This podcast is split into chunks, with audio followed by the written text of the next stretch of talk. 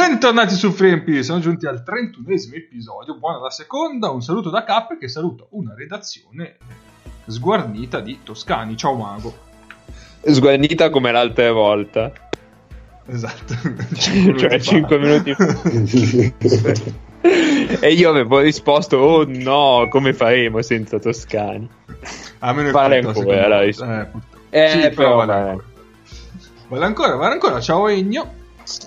Buonasera a tutti, eh, dal diciottesimo, diciannovesimo, quello che è il giorno di quarantena. Bentornato, è, è passato un giorno. Oh, ciao a tutti, se mh, per passare meglio la quarantena fare un figlio può essere una soluzione, ma non eccedete. Una alla volta. No, anche perché non succede subito, cioè, ci vogliono nove mesi. Diciamo. Infatti qui eh, un, un applauso a me che ci ho pensato per tempo. Tu hai avuto lungimiranza, ma pensa tra nove mesi. Secondo me ci sarà un boom. Porca troia, infatti, infatti secondo me c'è. Cioè, ma io quindi volevo chiedere a, a Nick se aveva creato lui il virus sapendo che sarebbe diventato padre. Il video, quello che girava oggi de, de, del T G tre del duemilaquindici, voi non l'avete visto perché ero molto coperto alle maschere, però a maneggiare lì con i cinesi sono io. Nel duemilaquindici ho fatto questo, questo Erasmus in Cina e, e tra le altre cose abbiamo anche creato in laboratorio il coronavirus. Pazzesco, pazzesco, un piano elaboratissimo devo dire. Assolutamente. Eh, quando si dice che è faticoso fare i genitori, vedete, bisogna iniziare eh. cinque anni prima a lavorare. Ci metti cinque anni prima, pensi a creare un virus in collaborazione con i cinesi per scatenare una pandemia ad hoc, così che puoi stare in smart working e non sprecare ferie. Torna tutto, eh. Bisogna solo pensarci bene, organizzarsi, è quello che è fondamentale. Pazzesco. Ciao, infine Aneis, che sono trovato. Ciao, ciao a tutti, soprattutto a Luca Severino, cui mando un abbraccio virtuale da qua, da casa mia, dalla stanzetta. Bravo, bravo. No, forse non è il momento migliore per mandare degli abbracci, poi specialmente virtuale per te. Va bene, allora, eh, come, so, come è chiaro, ancora di basket giocato non ce n'è, ma noi abbiamo tutti i mezzi per sopperire a tale cosa, partendo però, come sempre, dal nostro grande classico, ossia a passare il nostro sottofondo classico e mettere il sittacchino, perché cosa non sarebbe una puntata dei Frempi senza un po' di Grecia, ragazzi. Eh, ma questa volta me l'hanno venduta come l'unica federazione seria, l'unico campionato serio, noi dovremmo prendere esempio dalla Grecia. Io sono contento ah. perché avendo, tu, avendo deciso di chiudere tutto, questa sarà l'ultima puntata fino a settembre in cui forse parleremo di Grecia. Dico forse perché egno egno vabbè, per chiudere quello che diceva Mago Per chiudere quello che diceva Mago, un, un orologio rotto segna comunque l'ora giusta due volte al giorno. Scusa, okay, a, meno che, a meno che tu non ti sposti in diversi fusi orari. Allora, iniziamo certo. col dire perché dobbiamo parlare di Grecia. Parliamo di Grecia Vai. perché hanno le quattordici squadre di Serie A hanno deciso di eh, trovare, hanno raggiunto un accordo per bloccare la stagione a, a questo, al punto in cui si è arrivati. Ora la palla Ah, passa in mano alla, al governo che deve decidere come procedere o meno. C'è ancora però un discorso, caro mio Egno, ed è per questo che poi si attacchi suonerà ancora in sottofondo su questo podcast, ed è la decisione o meno di, delle retrocessioni. Eh, direi che c'è una squadretta che vorrebbe magari risalire, forse, non si so. Ma io avevo letto che estendevano... Eh... estendevano il campionato, allargavano il campionato a sedici, bloccavano le, le retrocessioni e li promuovevano d'ufficio, così tipo sì. così a muzzo, senza senso. Sì, però io, osservatore attento della due greca, faccio notare che l'Olympiakos è in quinta posizione, anzi sesta posizione, scusate, al momento. E quindi che facciamo? Promuoviamo, cioè tutto questo ovviamente grazie alle sanzioni e ai punti di penalità dati dalla federazione. E promuoviamo la prima e la quinta? come funziona? Eh, no, fai, promuovi la prima più quella che sarebbe seconda al netto dei punti di penalizzazione. Ho capito, ma i punti di penalizzazione allora a cazzo. Eh, ma un modo lo si trova alla fine, vedrai. Ma allora, però la seconda in questo sarebbe il Diagoras Driopeidon, cioè il gruppo air metal greco, ricordiamo. eh, cioè io mi incazzerei, e secondo me questi sono grossi e mh, sono dei chitarristi degli anni ottanta, quindi sono abbastanza vero, eh, ma secondo me magari si comprano la promozione con i soldi del Monopoly. Ma, ma vediamo. Ehm, per tutti quelli che sono in pensiero, faccio riporto semplicemente che i, i Daphne Daphne, cioè i preferiti della, della nostra vita, sono decimi, quindi sono al momento salvi fuori dalla zona playout, e quindi siamo, siamo tutti meno, molto contenti. Meno male. Peraltro era a due punti dalla quinta posizione, che era l'ultima della zona playoff. A quante vanno i playoff, scusa? Vanno quattro squadre. No, la prima permossa direttamente, le altre permosse dai playoff. Playoff era la seconda e la quinta. Fanno. Ah, ok. E, e vabbè, fra la zona playoff e la zona retrocessione ci sono tre punti. Beh, bene, dai. Vabbè. Beh, quindi eh, ragazzi, torneremo a parlare sicuramente perché si scanneranno. Tanto in assenza di argomenti, anche questi argomenti eh, ci aiutano a tirare avanti. Vabbè, torniamo al nostro sottofondo classico. Ma io ho uno scoop, te- lo scoop che ti avevo eh, detto. Che eh, ma volevo lanciare. Ah, era da Sirtaki. Eh, no, no, però c'entra. Ah. Lancia, però è proprio. Posso fare un. Quindi ah, ti no, rimetto i Sirtaki? Aspetta, aspetta, fermi tutti. L'Elefteropoli ha trentuno punti, quindi uno in meno dell'Olympiakos, ma ha una partita in meno. Attenzione, cioè, ci sono due squadre con venti partite, di cui una sarebbe in zona retrocessione, e sia, sia che la vincesse sia che la perdesse sarebbe salva. Vabbè, non voglio saperlo. Quindi anche gli, Excel, anche gli Excel di Egno andrebbero in difficoltà. Eh, eh qui sono forse tutte a sette quattordici, tenne questa che è a sette tredici, e quindi ha un punto in meno perché ha perso una partita in meno, ovviamente. Beh, cosa potrà mai andare storto, dico io. Bellissimo. Un casino assurdo. Ma lancia questo scoop, quindi Mago. Ho capito a cosa serve dare un punto per la sconfitta. Non è vero. Eh, ragazzi. Allora, forse vi ricorderete che un tempo si giocava a porte chiuse. Prima, cioè, dopo che era scoppiato tutto, ma prima che si chiudesse tutto il resto. Ok, sì. E forse vi ricorderete che alcune squadre avevano rifiutato di andare in Italia, cioè di venire in Italia a giocare in Eurolega femminile. Sì. Benissimo. Allora, siccome ah, Eurolega Eurolega esatto, Eurolega è gestita da, eh, da FIBA, Eurolega femminile è gestita da FIBA, vale la regola di un punto per la sconfitta. Ma se perdi zero virgola venti a tavolino, prendi zero punti. Ah, vedi. In questo momento mi immagino il meme, quello però quale? Tipo il genio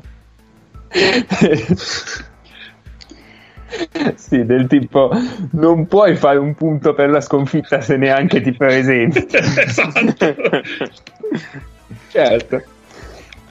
E quindi è svelato l'utilità del, però scusa del... non potresti dare zero punti in caso di sconfitta e meno uno in caso di un evento così raro, perché ma devi sempre dare un punto. Ma certo che potresti, però comunque, quindi in campo come fiato... accade in qualche campionato regionale in Italia due zero meno uno può essere, però ci piace la locura e quindi ci piacciono punti a cazzo, a squadre a cazzo. L'importante non è, è vincere, locura. È presentarsi. Eh, esatto. L'importante è partecipare, in questo caso è esatto. proprio vero. Esatto.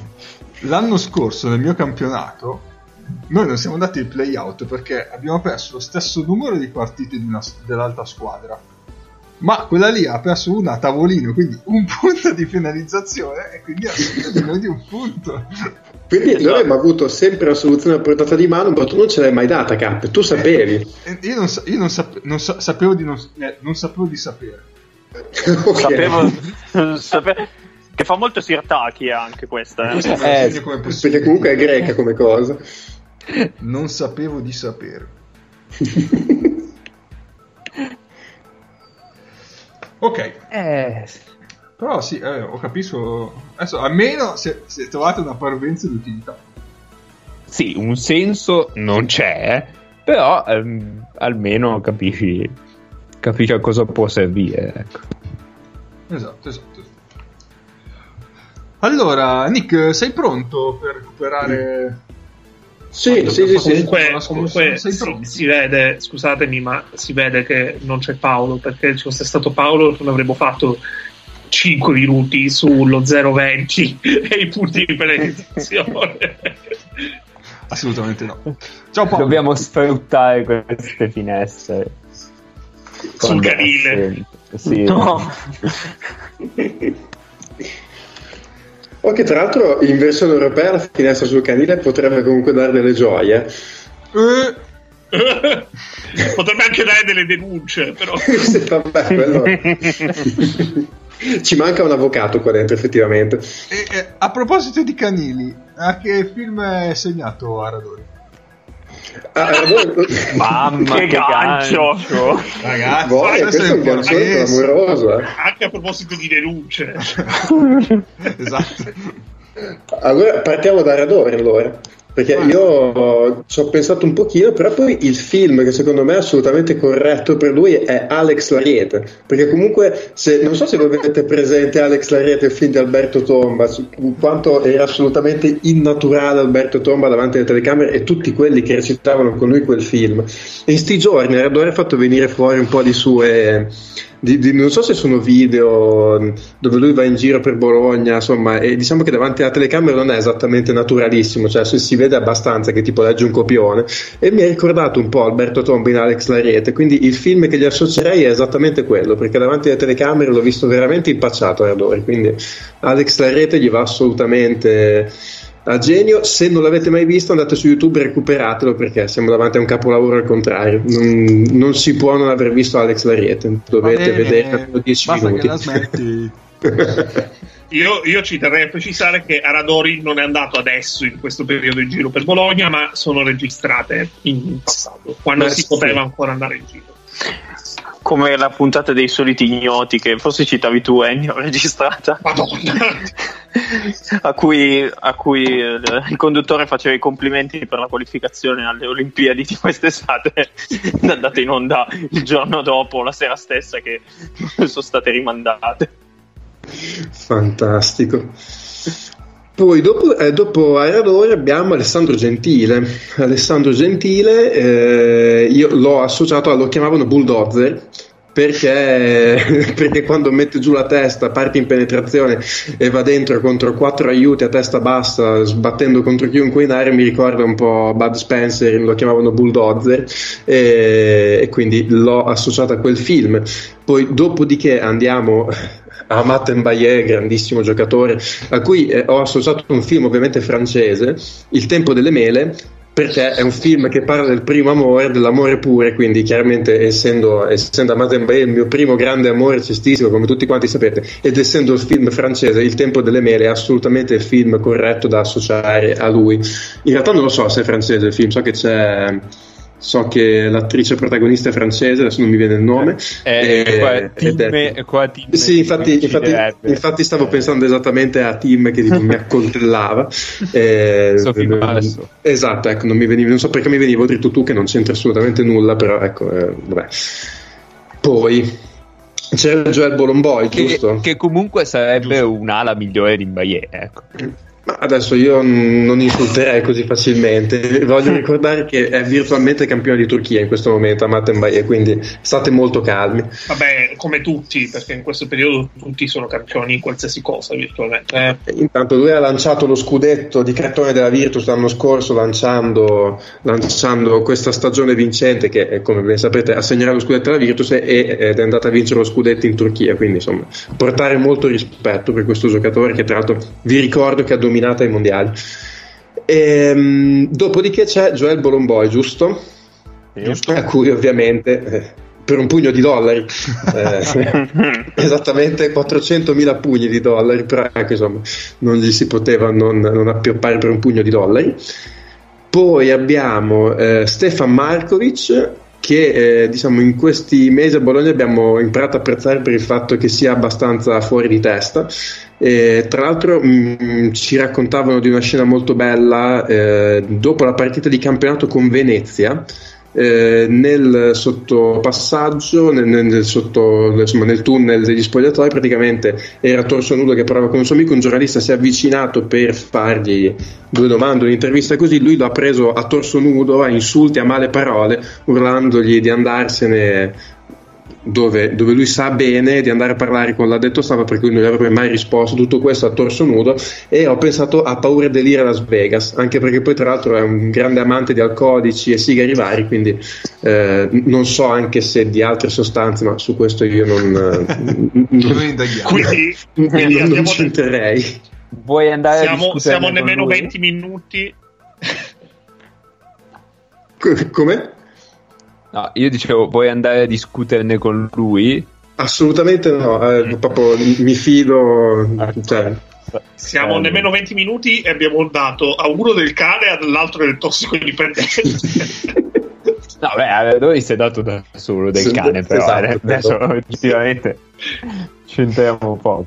Ehm, beh, però in compenso abbiamo anche nominato Grande Amore un altro, quindi più o meno siamo, siamo pari. Eh, adesso siamo all'ultimo giocatore. Io sinceramente eh, per Giampaolo Ricci ci ho pensato, ripensato, non, non mi viene in mente niente. Allora io gli associo un film che non c'entra assolutamente nulla, ma è un film che mi è venuto in mente, che l'ho visto, uno dei film più noiosi della mia vita, appunto non c'entra niente perché Ricci quest'anno è stato tutt'altro che noioso, però non mi veniva in mente nessun film, quindi L'avventura acquatica di Steve Zissou.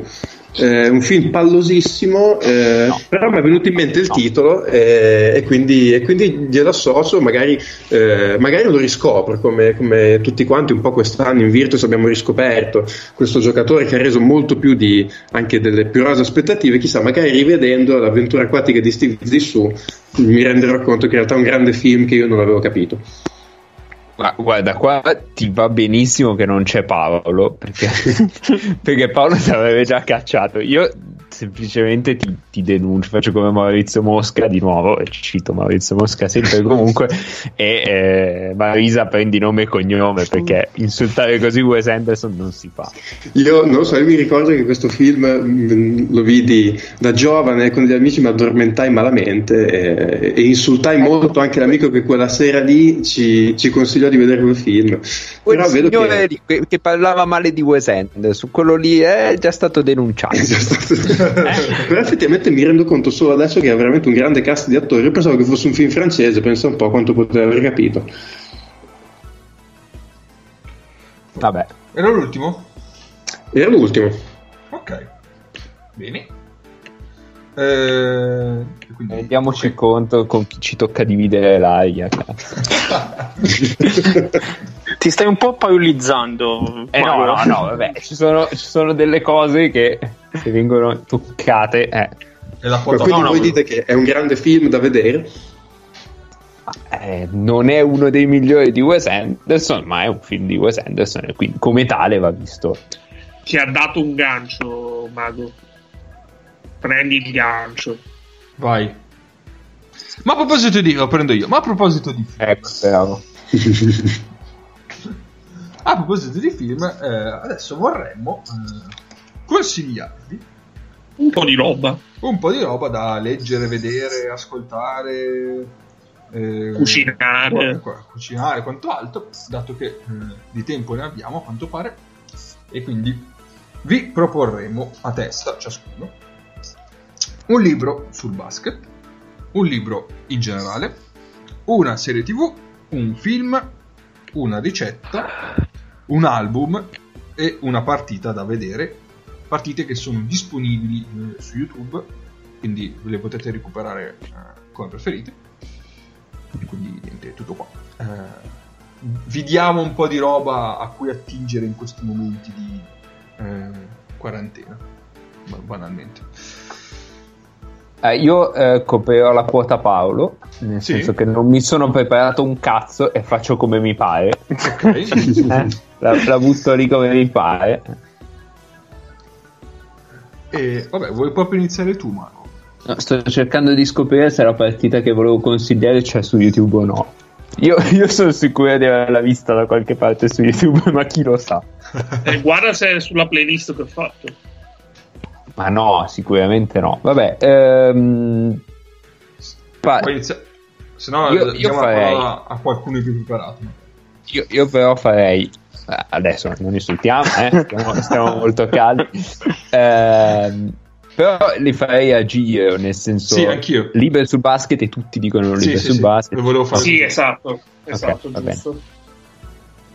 Vado io? Sì, spara pure eh, il libro sul basket. Io confesso di aver letto veramente pochi libri sul basket. Cioè, pochi, una decina. Però eh, quello che mh, quello che consiglierei a tutti è l'autobiografia di Asichevicius. Fanculo, Mago. Eh, eh vabbè, no. però, però devi, devi immaginarlo, insomma, Lituania, eh, non, è che, non è che possiamo cedere la Lituania dei biellesi del cazzo. Eh. No. Eh. Aggiungiamo che è stato scritto con un, con, cioè un sì. ragazzo che fa il team manager in una squadra di R due, diciamo, molto bravo. Una nota squadra di R due. E, mh, una forte squadra eh, beh, non esageriamo è interess- cioè, io non sono mai mh, attratto dalle biografie in generale, non, non mi ispirano particolarmente, però secondo me ci sono un sacco di, di informazioni sia sul basket sia anche fuori dal basket, eh, su, su cos'era la Lituania all'uscita dalla, dall'Unione Sovietica, eccetera, eccetera. È uno di, quelle, di quei libri imperdibili, secondo me. Prego. Okay. Egno, vai tu. Ah, devo andare io? Eh, va bene, allora vado io. Eh, io ho tanti libri sul basket che mi guardano dall'alto della, della, screen, della mia libreria. E, però pochi sono sul basket europeo, perché eh, effettivamente non esiste una grande narrativa sul, una grande bibliografia sul basket europeo. C'è un fruscio di fondo, non so se chi è. Si è calmato. Ehm, non c'è, allora, c'è, c'è, c'è, c'è, primo, sei tu e io non so come. No, ma io cioè non ho la sedia, non, non, è, ho, non ho idea. No, è un fruscio, è strano, non so perché. C'hai Casper che ti soffia nel microfono, probabilmente. Vabbè, eh, mi lamenterò con Casper. Ecco. E, allora, uno eh, è l'autobiografia di Pitino, per citare un grande amico di questo podcast. Sì. Eh, ma soprattutto eh, l'autobiografia di Pitino è la, la linea comica eh, del mio consiglio. Il eh, libro che voglio veramente consigliare eh, si chiama I Like It Loud, eh, è scritto da Emmett Ryan, che è un eh, giornalista blogger irlandese che eh, ha, è un grandissimo appassionato di basket europeo. Lo trovate con, su Twitter con eh, l'acronimo eh, Ball in Europe. E praticamente lui con questo libro ha scritto di quello che è per lui eh, lo scoprire il basket europeo, l, eh, tutte una serie di esperienze che ha vissuto nei palazzetti di tutta Europa o in vari tornei o anche nella sua Irlanda, dove diciamo di basket ce n'è pochino, e, ed è molto interessante perché eh, c'è un taglio eh, particolare. Poi a me piace molto lui come scrive, e un taglio particolare in merito a cose che noi diamo per scontato, tipo come noi vediamo certi campionati, mentre per qualcuno che non è appassionato di basket ma che viene da un da un paese con una, non una grande tradizione jazzistica, magari è un punto di vista che ci manca e che potrebbe essere interessante avere più. Ok, eh, Nick, vuoi andare tu? Sì, eh, io ho un libro che non so se è stato, se c'è anche in italiano, però vabbè, in inglese si legge bene, Don't Put Me In Coach di Mark Titus. Eh, veramente, veramente molto bello. Non so se conoscete, chi ci ascolta, Mark Titus è abbastanza famoso se seguite il college basket. Eh, sostanzialmente è un ex giocatore walk-on di Ohio State che adesso fa praticamente il giornalista, ha un podcast bellissimo che segue la, la N C A A e praticamente ha scritto questa, questo libro dove racconta i suoi quattro anni a Ohio State, nell'Ohio State dove giocavano eh, nell'Ohio State di Oden e Mike Conley, e tra l'altro anche di Costa Koufos e soprattutto di Evan Turner. Su Evan Turner ci sono delle storie meravigliose e, e quindi insomma racconta tutto quello che è il dentro e fuori dal campo di una, di una squadra di pallacanestro N C A A, considerando che lui è un pazzo totale. Dentro ci sono delle storie veramente spettacolari, Ve- merita di essere letto anche se è tutto completamente in inglese, insomma si capisce bene e merita veramente. Perfetto. E allora colgo anch'io la vai, palla vai, al sì, balzo sì. Riguardo al college basket, visto che Mago ha, mi ha rubato Vincere non basta di, l'autobiografia di Jesikevicius, ne consiglio anch'io uno sul college basket che si chiama Vinca il peggiore e, mh, riguarda la storia della, del, del titolo di Villanova del millenovecentottantacinque e tutta la sua, e tutta la sua cavalcata fino, fino al titolo alla fine della March Madness. eh, l'autore Enrico Franceschini, la, colla- eh, cioè, la, la casa editrice e poi la, fa parte della, si chiama sixty-sixth and Second, la collana si chiama Vita in attesa, a cui io consiglio davvero tutti i possibili libri che si possa che si possano leggere di questa collana, che riputo veramente molto molto bella, di sport, di pallacanestro, ma anche di, di, di sport in generale, ecco. Perfetto. Allora, il mio invece, vabbè, fa ridere perché io sono l'unico che va a dare un libro eh, sulle statistiche, però sono questo. Eh, Guarda, statisticamente potevamo immaginarcelo. Esatto, esatto, esatto. Allora, vabbè, io tante volte ho già consigliato Basketball, Basketball on Paper, che è quello di Dean Oliver, che è quello... Eh, diciamo che fornisce ottime basi per imparare eh, tutto il mondo delle statistiche. Però quello che vorrei davvero consigliare in questo momento è Spromble di Gosberry, che è anche di recente uscita, graficamente bellissimo e che spiega per filo e per segno, con tantissimi esempi e tantissima eh, accuratezza, com'è stata l'evoluzione che ci ha portato al basket di oggi, quindi quello con eh, molti tiri da tre e eh, una spazzatura al, al limite possibile del, della, mh, della, della pallacanestro offensiva. E quindi io lo consiglio davvero tanto, perché ti fa capire che non è un discorso legato al tiro da tre perché è più bello e non tiro più da, da metà can- da, dal mid range perché eh, non mi trovo bene, ma c'è un discorso molto profondo della cosa. Ok, quindi questi libri sul basket. Io passerei quindi ai libri non di basket, quindi quelli più generali, eh, rifacendo lo stesso giro, quindi darei la parola prima di tutto a Mago. Ok, così posso rubare un altro Ribernese. Spero di no, sinceramente. In realtà però ne sarei colpito, no. Ecco.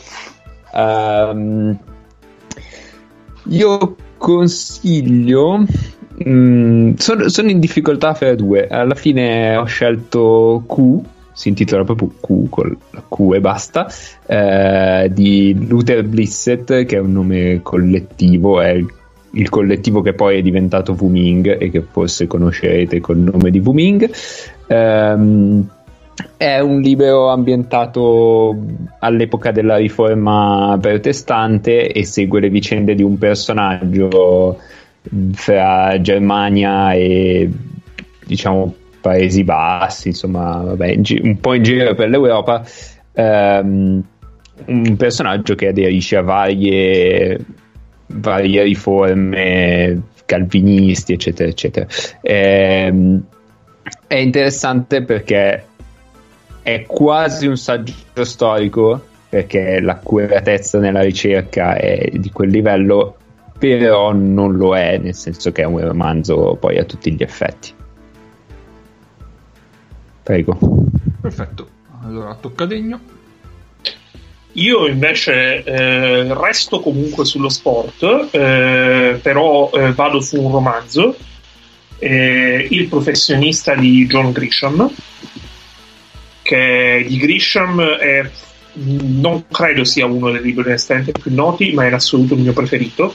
Praticamente è la storia di un giocatore di football americano mh, che dopo aver floppato alla grande eh, una partita di playoff N F L eh, si ritrova senza squadra ed è costretto a ripartire da Parma, viene ingaggiato dalla squadra di football di Parma e praticamente il libro, eh, questo romanzo racconta una stagione, una storia di riscatto e di ritrovamento dell'amore per uno sport, una, eh, un romanzo che scivola via abbastanza, abbastanza leggero e carino da leggere in questo periodo dove eh, storie di questo tipo possono distrarre molto dalla quotidianità. Ok, vai Nick. Io ho un problema, che a me la, diciamo, la narrativa, non, non sono mai stato un grande lettore di libri di narrativa, ho sempre letto più che altro, diciamo, eh, saggi, se così vogliamo chiamare. Io in questo momento, se posso consigliare il libro di Francesco Costa che è uscito a inizio anno, eh, l'ho letto, merita, dà uno spaccato interessante degli Stati Uniti, sfata un po' di miti e secondo me è una lettura interessante, sono circa duecento pagine, si legge molto bene, molto, molto veloce, sono soldi spesi bene secondo me. E giusto un altro, perché a me mi ha sempre molto appassionato la storia della banda della Magliana, e c'è un libro che si chiama Con il sangue agli occhi della Sciarelli, che se non sbaglio è quella di Chi l'ha visto, non sono sicuro, uh-huh. e, che praticamente ha uno dei membri che gli fa tutta una serie di interviste, gli racconta un po' di storie vissute da lui in prima persona in quanto membro della banda, ed è anche quello molto interessante, fa ogni tanto un po' raggelare sangue nelle vene, però è anche quello libro interessante, da uno spaccato molto interessante di quegli anni. Ah, a proposito della Sciarelli che ci ascolta sempre, se, se ci stai ascoltando, se ritrovi Alex Perez per favore fammi sapere, eh? Che sei in pensiero? Eh no, boh, no, non, so, non so che fine abbia fatto. Eh, ma penso debba metterlo in coda ad una lunga lista di, di giocatori scomparsi. No. Prego. Prego, Neis. Allora, il mio è un altro libro, sempre della collana di cui parlavo prima, Vite inattese. Questa è una, quindi un'altra storia di sport, si intitola trentacinque secondi ancora. Ed è, parla della storia di uh, John Carlos e Tommy Smith, che sono l'oro e il bronzo olimpico dei quattrocento, di quattrocento metri di atletica del, delle Olimpiadi del millenovecentosessantotto, quelli con il pugno alzato in aria con, um, col guanto, per dare, diciamo, una collocazione gra- visiva della, della scena che comunque è iconica del Novecento, e racconta di tutte le loro vicissitudini pre-gara e anche post-gara che hanno subito, perché comunque li, avevano, li trattavano in una maniera che a dei, a dei campioni olimpici non, non è mai stata non è mai stata più, cioè non era non era mai stati eh, non saprei dire no boh, diciamo, cioè, dopo Jesse Owens forse solo loro erano stati trattati così, ecco, in maniera malamente, ecco. E trentacinque secondi ancora, il titolo si, si chiama così perché sono trentacinque i secondi che passano di, di tempo a piedi dal podio a, diciamo, allo spogliatoio, dove loro si ritenevano salvi alla fine della, alla fine della premiazione, perché erano convintissimi che qualcuno, qualche cecchino li avrebbe uccisi dal, dalle tribune dello stadio di Città del Messico. O tra l'altro questo libro, se volete integrarlo, se vi piace la storia, c'è un podcast di storie libere che si chiama Pugni Chiusi, che racconta tutta la storia di quelle Olimpiadi, che è a puntate, cinque sei puntate, è fatto veramente molto molto molto bene. Perfetto, ottimo Nick, grazie. Ok, io invece vi consiglio un libro eh, che ho finito di leggere tra l'altro proprio ieri sera, eh, che è Cursed, Cursed ehm, che è un libro fantasy ambientato nel mondo reale, comunque nel, nel, nell'epoca medievale. Eh, questo è molto figo perché quindi sono riferimenti storici, riferimenti a personaggi eh, della mitologia, nel senso eh, Merlino, Artù, tutte quelle cose lì, però rimescolati un po', quindi sì, ci sono queste rimane... cazzate, maghi, mica maghi, magie, mica magie. Mamma mia, che citazione che mi fa. Tutte cazzate. E... ed è molto bello, devo dire, mi ha appassionato molto. E quindi è molto consigliato. Tra l'altro ho scoperto a fine lettura che esiste anche la serie tv su Netflix, che però non consiglio come serie tv, per, considero altro. No, pensavo perché fa cagare. eh, no. Non l'ho vista, no, ho scoperto ieri sera che eh, quindi... invece un altro grande gancio di Cap. Eh vedi vedi vedi Vabbè, qua non anche si poteva. Che sarebbe fai? Un centro fai. Classico Cap con tutti questi cani. Mamma mia! Beh, non sei il primo a, da- a mettere Cap in ce- come centro in un quintetto. Egno, Egno, per favore. Il seggio. Eh? Eh, questo non può essere spiegato. Malissimo, il seggio male. Malissimo, andiamo avanti con le serie tv.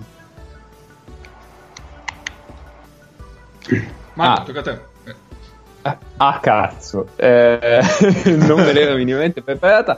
Eh, no, non mi ricordavo assolutamente che ci fosse da consigliare una serie tv. Quindi, vabbè, ovviamente Boris, ma che ve lo dico a no, fare? Deve essere, deve essere visibile. Boris credo l'abbiano tolto anche da sempre. No, Sky on Demand io l'ho, cioè, l'ho recuperata non tanto tempo fa, qualcosa come due mesi fa. Eh, eh ma forse l'hanno tolto. C'è. C'è. C'è su Dailymotion, boys. Vabbè, comunque, ehm, siccome Paolo non c'è e Paolo probabilmente vi consiglierebbe questa, vi consiglio The Expanse su mm, Amazon Prime. Eh, quattro stagioni al momento, è una vicenda ambientata fra la Terra, Marte e la fascia di asteroidi nel duemilaventi, duecento e passa, eh, in cui la Terra e Marte sono due potenze mh, distinte, nel senso che i coloni terrestri su Marte si sono resi indipendenti e la fascia di asteroidi è un, di fatto una grande miniera che entrambi sfruttano, e quindi è un, diventa un, un mezzo thriller, mezzo politico, mezzo non so, mezzo fant- fantascientifico. Perfetto. Eh, Come me la son cavata bene, non sapendo un cazzo di quello che volevo dire. Egno, vai pure.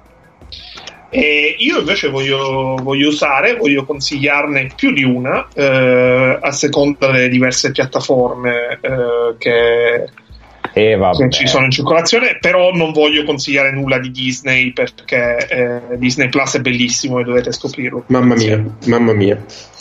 Allora, per quanto riguarda, eh, per quanto riguarda Netflix, eh, consiglio molto Safe, che eh, è un thriller eh, tratto eh, da un racconto di Harlan Coben, che è un, questo romanziere, tra l'altro sempre da una sua, da una sua, da un suo libro, da una sua sceneggiatura, c'è anche eh, c'è anche una, un'altra serie che si chiama The Stranger. Eh, sono due thriller molto, molto all'inglese, molto particolari, che vi tengono eh, attaccati allo schermo, anche perché ti fanno pensare, hanno una trama non affatto eh, banale, il che eh, anche per i thriller è tanta roba di questi tempi.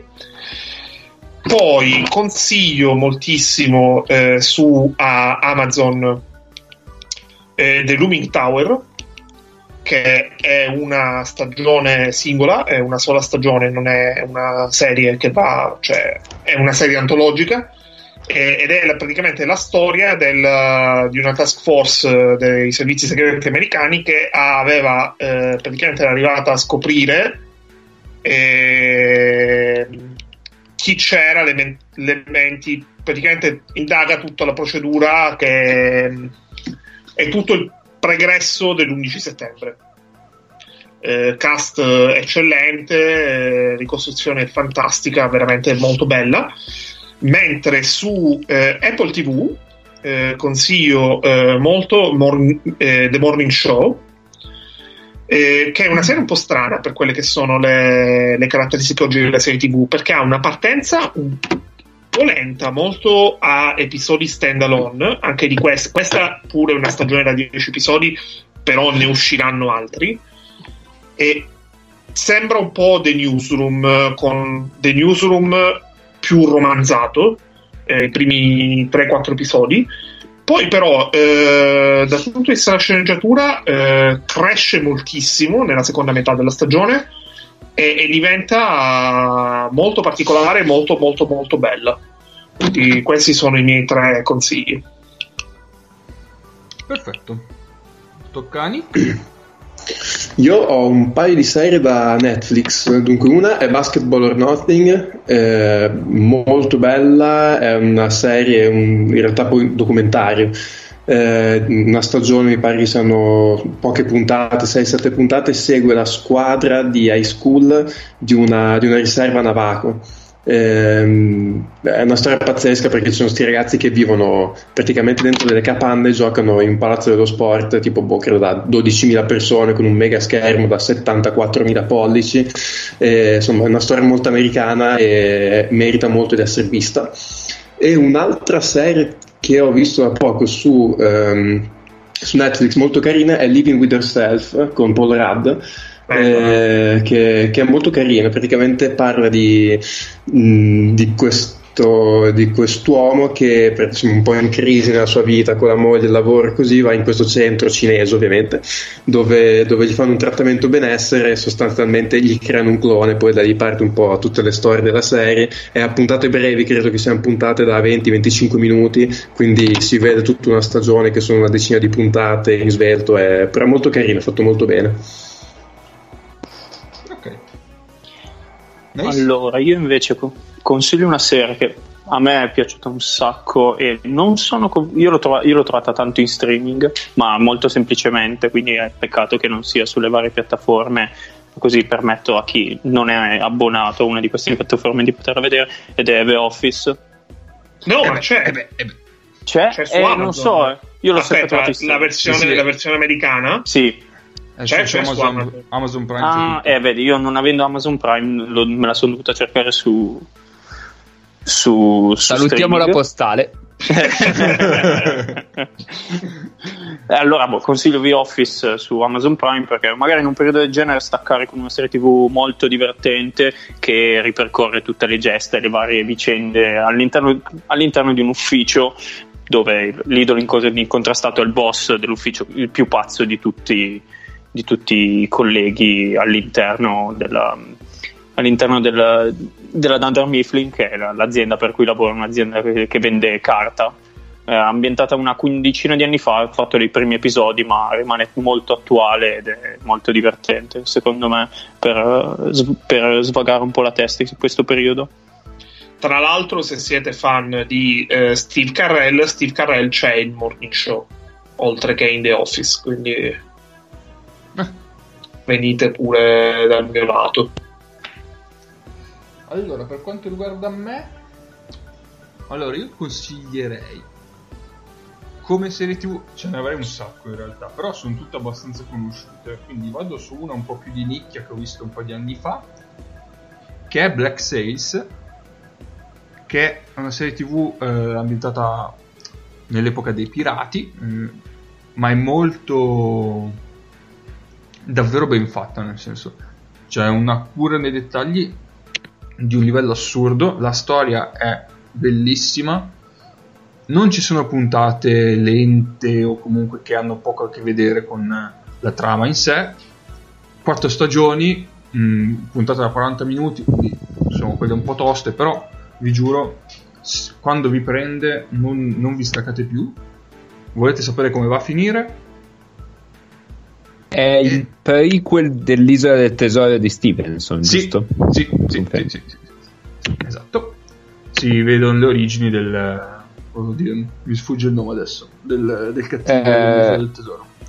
John Longsilver. John Longsilver, bravo. Si vedono le sue origini praticamente, però lui non è in realtà il protagonista di questa serie, è uno dei, dei personaggi principali, però non è il protagonista.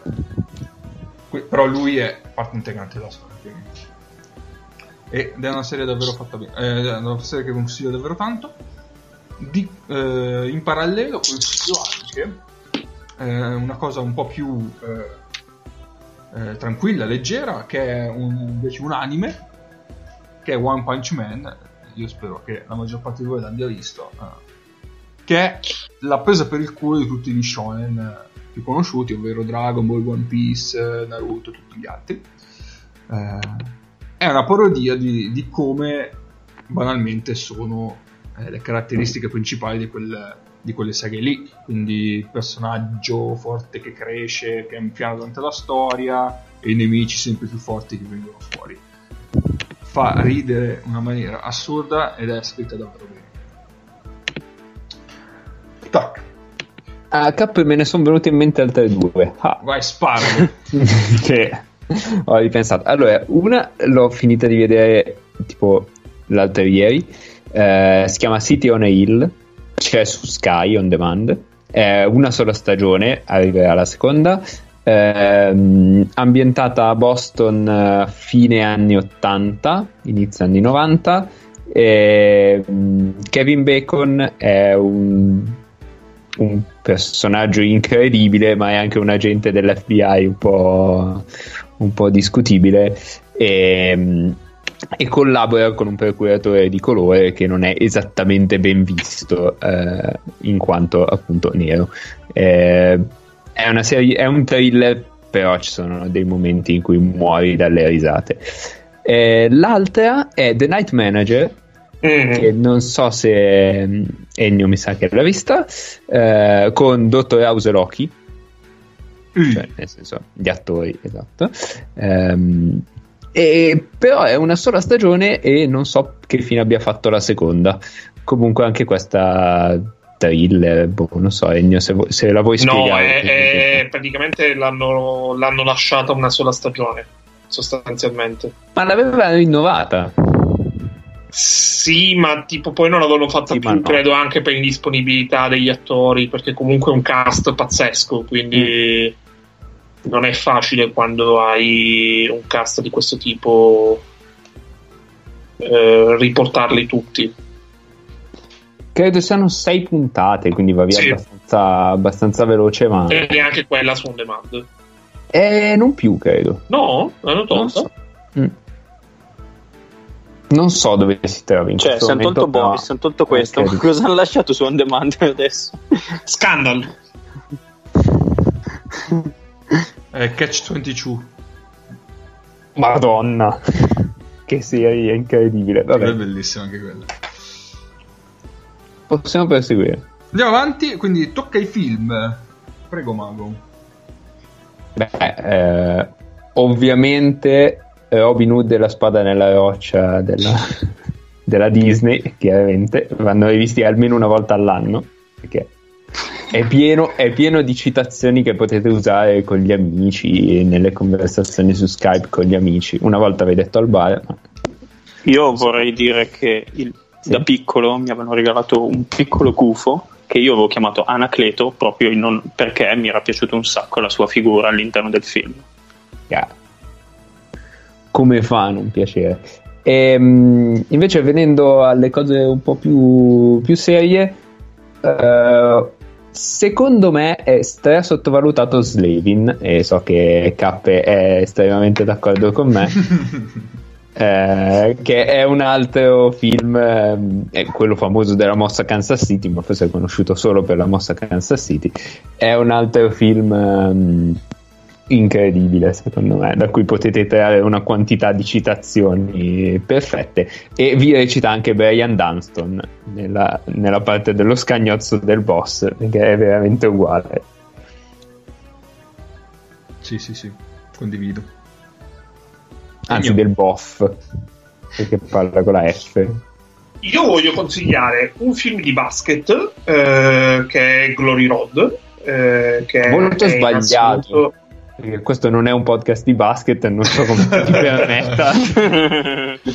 Che è in assoluto il mio film di basket eh, preferito, anche se anche Coach Carter, eh, anche se anche, eh, pure se eh, Coach Carter mi piace di più, però eh, Glory Road, che trovate su, su Disney Plus, eh, praticamente è la storia eh, un po' romanzata ma abbastanza fedele della squadra di Texas Western che vinse il titolo N C A A nel millenovecentosessantasette, e, e poi quello che è eh, uno dei miei film preferiti in assoluto, che è, è Il segreto de sus ojos.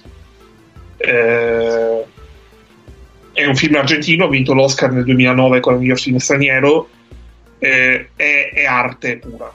Occhio, perché se non sbaglio hanno fatto anche una versione no no americ- quella, quella, non esiste, eh, quella, quella esatto non esiste. Quella argentina, quella, quella veramente figa, sì, sì, sì. Sì. No, que- quella americana non esiste, eh, quella, quella argentina è l'unica versione che esiste del film. E se cercate anche qualcos'altro di Riccardo Darín, che è un attore incredibile, eh, è un attore a cui Cioè, per cui io spero da tantissimo tempo che ci sia un film che possa portarlo a una nomination, uh, come a una nomination agli Oscar, ma eh, pare che tra l'altro che lui abbia rifiutato una serie di ruoli da cattivo perché non vuole passare per il, per il cattivo di Hollywood latino stereotipato.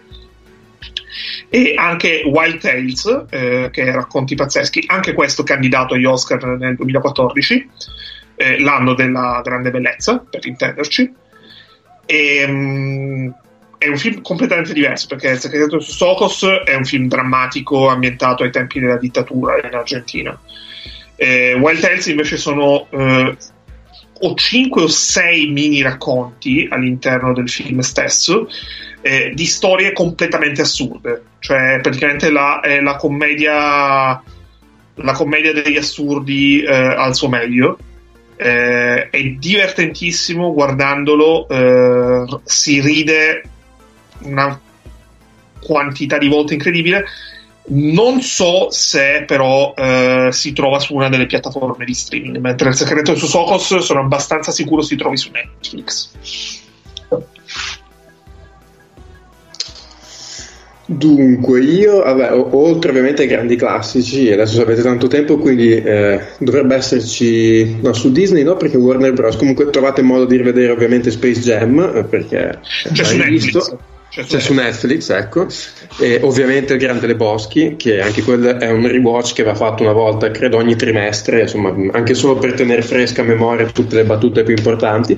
E, su Netflix io ho visto un paio di... Netflix ha un catalogo dei film spagnoli che hanno tante piccole perle, magari non sono dei capolavori, ma dei film carini che, insomma, vanno via bene. Ce ne sono due in particolare, uno si chiama Contratiempo e l'altro si chiama Quando gli angeli dormono. Sono tutti e due tipo dei thriller che partono da un, una, una cazzata, diciamo, e poi si sviluppano bene con delle storie belle e tese che ti tengono lì fino alla fine. Sono due titoli che consiglio caldamente. Ok, io per il rewatch consiglio, che anche secondo me una volta all'anno deve essere rivisto, I soliti sospetti con Kevin Spacey, cui a me, a me piace un sacco come film. Quello deve essere rivisto ogni tanto, e se non l'avete fatto guardatelo assolutamente. E come film da consigliare che c'è su Netflix, io consiglio, allora in italiano è tradotto secondo me veramente male, Zona d'ombra, all'inglese Concussion, mm. mm-hmm. e, e parla, della, interpre- parla di questo medico interpretato da Will Smith che sta facendo, che proprio una, è tratto da una storia vera, ha recuperato tutta una serie di dati e informazioni sul problema delle concussion nell'N F L, perché quando vanno, so- soprattutto quando sbattono casco contro casco, cose di questo genere, si creano dei problemi cerebrali che poi alla lunga, quando finita la carriera, portano a dei segni di grave, grave instabilità mentale, come è stato certificato in alcuni casi, in alcuni casi che sono capitati. Ecco, l'N F L sta cercando, come si vede anche nel film, di insabbiare tutto, però la cosa sta venendo sempre più fuori, perché hanno paura che se la cosa venisse fuori, la mamma al ragazzino di dodici anni che vuole iniziare a fare sport non gli dice più vai a giocare a N F L, ma vai a fare tanti altri sport che magari è un pelino più diciamo un pelino più sicuri, diciamo, a livello, a livello fisico, ecco. Eh, a me era piaciuto molto, vedi, qualche anno fa, veramente una bella storia. Attimo. Allora, io per dare un po' di quota a Paolo vado su film coreano. eh, Parasite non lo trovi in modi legali, a meno di pagare. No, quello vabbè, penso che abbiamo visto tutti ormai. No, è un film un po', eh, penso che almeno quindici anni ce li avrà.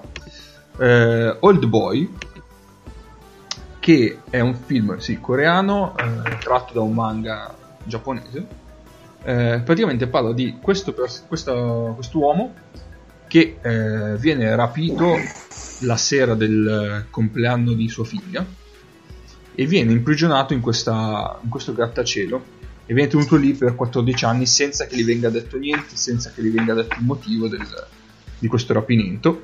Dopodiché, eh, dopo non mi ricordo quanti anni, ma un po', viene rilasciato e, e quindi lui deve cercare di capire chi l'ha, chi l'ha eh, rapito e l'ha tenuto prigioniero per quel, per quel lasso di tempo, e succedono robe e il finale è incredibile, eh, consigliatissimo, è un thriller. Ma dove, dove si trova? Lo si Amazon trova? Prime. Ah, bene, ok. Consigliatissimo. Faccio un attimo una bonus track, faccio un certo. nome, un, un film italiano, perché in realtà secondo me ultimamente sono usciti tanti film carini, negli ultimi, boh, nell'ultimo decennio secondo me sono usciti dei bei film italiani. Uno che io non so se è famoso oppure no, comunque non, ho scoperto che era abbastanza conosciuto, non, non essere cattivo, con Luca Marinelli. Mm. Eh, merita, secondo me merita veramente molto. Io l'ho visto per caso una sera, credo boh, su Rai quattro, Rai cinque, così è molto, molto bello, veramente un bel film. Poi io penso che se vogliamo citare film italiani, smetto, la trilogia di Smetto quando voglio è vero, un vero. Masterclass, tra l'altro, terzo titolo eh, assoluto. Poi uno degli ultimi italiani che ho visto, eh, però cioè io adesso non so, sarà che mh, tratta figli piccoli, cose così, cioè io vi avverto che alla fine io ho pianto come una fontana, La pazza gioia con Michele Ramazzotti, io ho finito che era veramente un uomo distrutto dalla vita, però è molto carino anche quello come film. Va bene. Quando hai detto, quando hai detto trilogia, Cap, pensavo citassi quella dello Svarione. Beh, quello, io penso che ormai quello non si debba più eh, proporre, perché chi non l'ha visto deve essere eh, sì, è so, da sapere a memoria gambe, più che da, se, da se non avete capito la mia citazione di prima, andate a vedere lo sbaglio. Sto su YouTube, farò più come di così, su clistere punto org, su clistere punto org c'è ancora, eh, c'è ancora tutto, eh, certo. Potete scaricarlo, potete certo certo certo una grande eh, un grande progetto italiano. Va nello bene. Specifico fa, fa la mia doppiato in, in romagnolo e ci manca la figurina. Esatto. Allora eh, tocca alle ricette, ragazzi. Ci manca il cibo. No, le ricette e l'album. Però prima della ah. ricetta, poi l'album d'uovo. Ah, vero, l'album. Mamma mia. eh, allora, su, scusate, scusate. Che, che caschiamo malissimo, mm, ma siccome si va verso l'estate vi posso mm, Mi consiglio l'unica cosa mi che so fare. Di riso. Esatto. L'unica cosa. Oggi a Venegone Inferiore tecnicamente ha nevicato, poi non ha nevicato, ma tecnicamente ha nevicato, ho visto dei fiocchi di neve cadere. Vabbè, ma quello perché tu vivi in Siberia. A Venegone Inferiore, ce l'avesse avuta Stalin, Venegone Inferiore ci faceva due o tre gulag così. Ehm L'unica cosa che so fare in cucina ehm, è un, un cocktail a base di Nescafè e whisky. Eh, è notevole, vero? Certo. Eh, poi poi mi, mi chiamate che vi spiego come farlo, però eh, fondamentalmente è ehm, Nescafè è quello tipo caffè solubile, che però è buono d'estate, ci sta. Eh, ghiaccio, whisky a piacere, quindi se c'è Paolo molto, se non c'è anche meno, eh, e zucchero, e poi uno shaker, e poi funziona molto bene d'estate.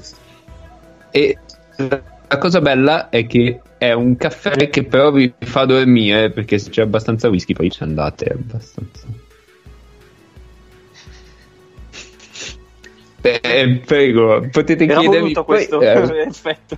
Mi con- Contattate, mi contattate su Telegram e vi spiego, perché noi abbiamo anche un gruppo Telegram in cui potete chiederci pure di queste cose. Certo. Eh? Che ganci. Che ganci. Okay, roba. Potremmo chiamare, il titolo potrebbe essere la puntata dei ganci. Eh, potrebbe, potrebbe. Chiacciaggi in copertina. Ma anche che ganci. Vai Egno. Eh, io sono onestamente indeciso su cosa consigliare, eh, perché in questo periodo sto facendo molto due, sto affinando molto due ricette, eh, due cose che preparo, sto preparando molto spesso. Uno è il pesto di rucola, che mi è capitato spesso di farlo. Eh, io ci metto eh, alternando a seconda del sapore che voglio ottenere, noci o mandorle, eh, grana, eh, aceto di mele, olio eh, e sale, oltre ovviamente alla rucola, e butto tutto nel mixer eh, per tritare tutto insieme. Poi, per renderlo comunque denso è perfetto per la pasta, un poco di acqua di cottura e, mh, della pasta pasta preferibilmente corta. E il secondo è il curry, eh, curry sia di carne, prevalentemente però di eh, carne tipo vitello o bovino, eh, ma anche, anche di pollo, oppure di pesce con i gamberetti. Eh, nel mio curry tendo a metterci eh, funghi e o zucchine e, e poi delle mandorle, oltre a ovviamente al latte di cocco per uh, addensare la crema. Ottimo. Vai Nick. Vabbè, eh, dunque in questo momento in cui si ha tanto tempo libero è ovviamente il momento in cui tutta Italia può eh, buttarsi sull'unico vero grande piatto nazionale che è il tortellino.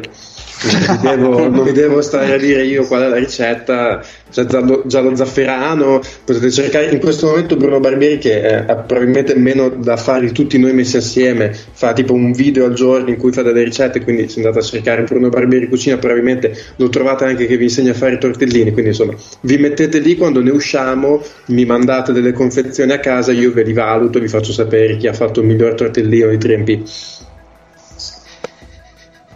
Dovrebbe essere un bel contest, sì. Non male, vero? Trient tortellino. Eh, Trienti. Che poi tra l'altro a Bologna, che a Bologna tra l'altro Bologna sono famosa per le tre T, che sono tortellini, tette e torri, quindi Trienti direi che proprio ci va, ci va giù perfetto. Eh, com'è che Mbaillet non rientra in questa...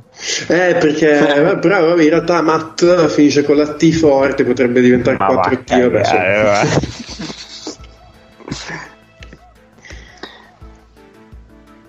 Vai Nice. Allora, io qui gioco in casa e porto un piatto, il piatto tipico diciamo della, della mia zona del Vercellese, che è la eh, panini. Non sei a MasterChef, eh? Ah, beh, io, io, ti, io ti dico quello che è. Io mi eh beh, ma ha citato qua Barbieri prima, mi sono un po' immedesimato. Eh, nei, guarda che qua si va a casa, eh, quindi.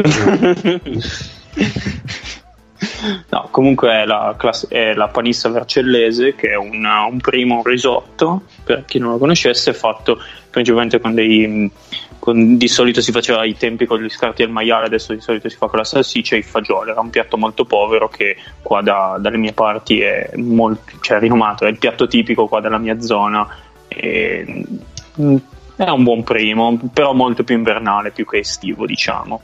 Per chi volesse gli giro la, la ricetta della nonna fatta, fatta in casa per, per chi si volesse uh, per chi la volesse provare a casa. Lo sapevo, ma ha fatto un mappazzone.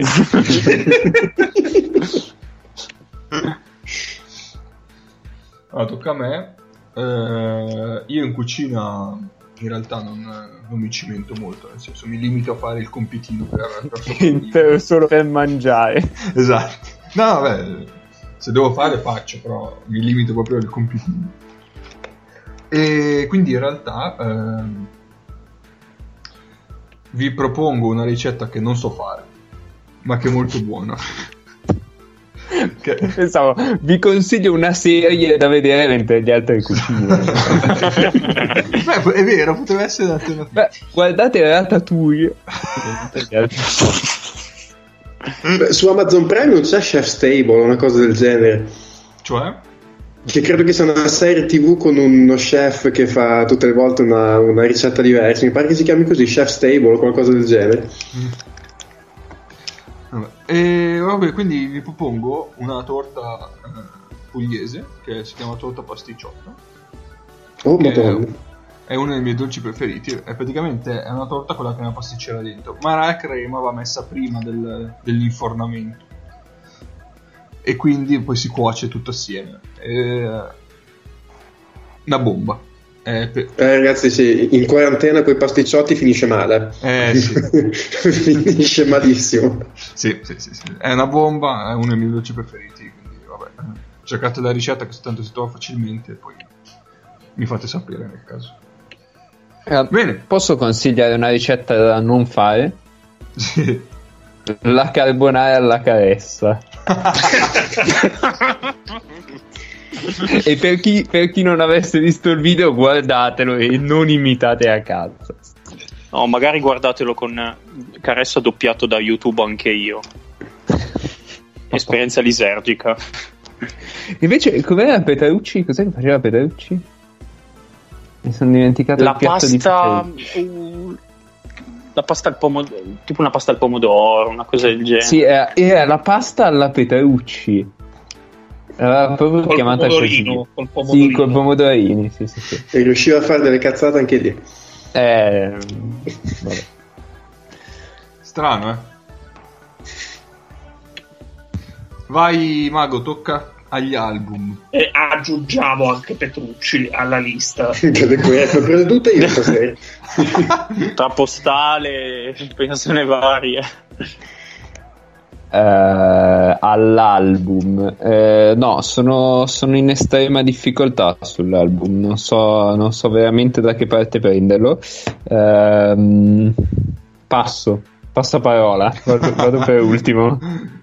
Vai, cioè, me, l'ero, me l'ero anche segnato, ma poi non mi ricordo più. Allora, eh, Kiefer Sutherland, che forse vi ricorderete come Jack Bauer in ventiquattro, eh, Reckless and Me, che è eh, il suo secondo album, ma eh, quello probabilmente migliore, del buon country rock senza molte pretese, eh, musica eh, che prevalentemente ha eh, l'alcol come, eh, come ispiratore del, del test, dei testi, eh, quindi è perfetto per alcuni componenti di questo podcast.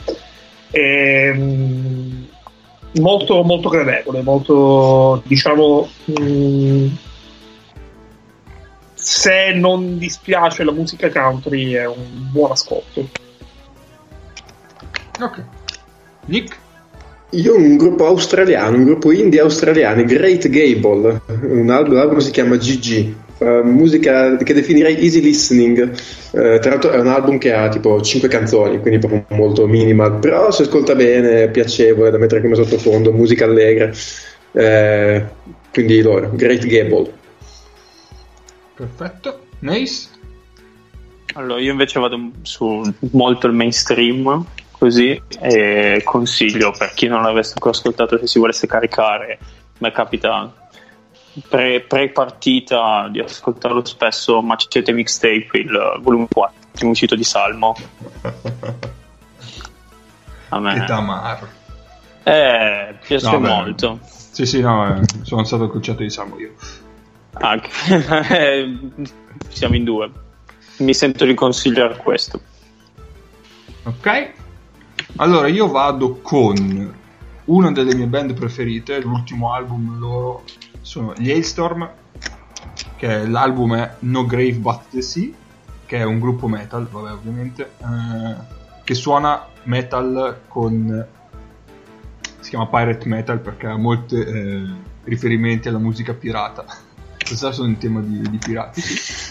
Eh, quindi vabbè, eh, soliti discorsi, eh, caccia, il tes- caccia il tesoro, isola del tesoro e tutte le robe dei pirati, ma hanno davvero un, uh, un bel sound, e tra l'altro sono dei, dei cazzoni assurdi, quindi alcune canzoni sono davvero idiote e fanno ridere molto.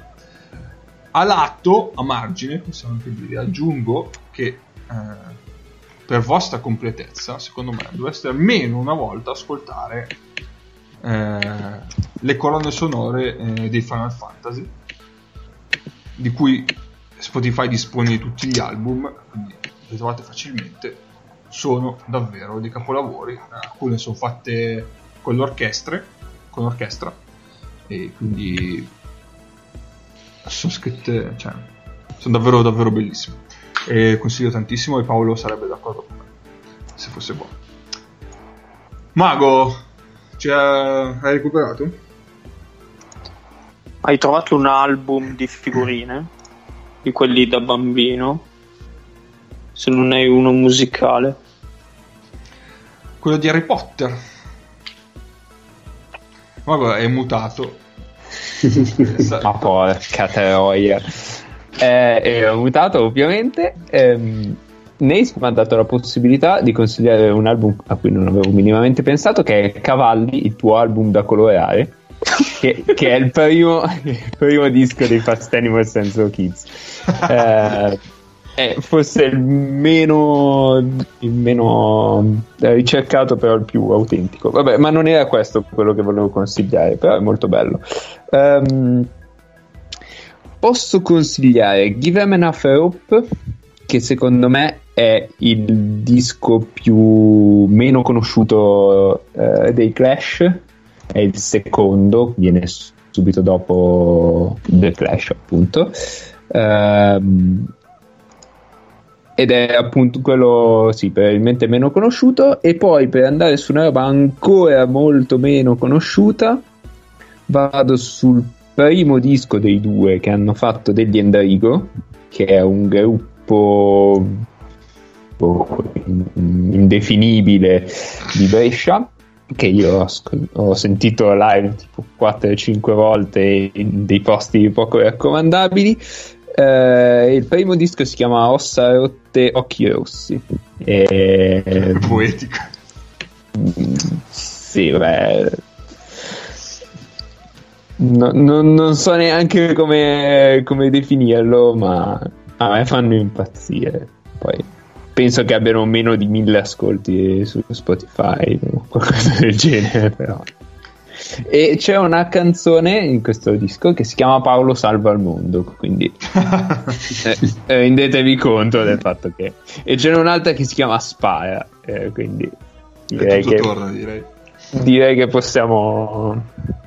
Mario, ti sei stupito che non ha proposto in Anwar? Eh, no, sper- speravo per la tua dignità, sinceramente. Va bene, va bene. Allora, eh, dopo tutto questo popò, Ah, no, aspetta, una cosa importantissima sugli Endarigo. Allora, prima di tutto, io ho una maglietta loro che eh, ritrae un gattino satanico con una croce al contrario sulla fronte. E seconda cosa, durante i loro concerti bisogna sempre urlare Endarigo merda. Questo per dire che sono un gruppo veramente bellissimo.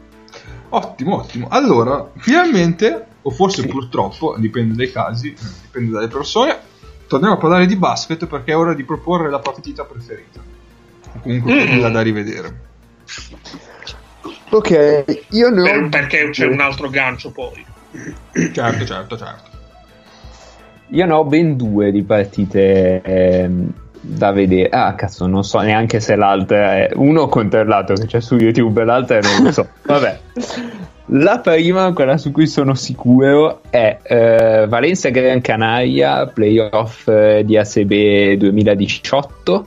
Eh, arrivano a gara tre e Gran Canaria, vabbè, vi spoiler al finale, ovviamente la vince in modo rocambolesco eh, e assurdo. Gran Canaria andrà in, in Eurolega per la prima volta nella sua storia.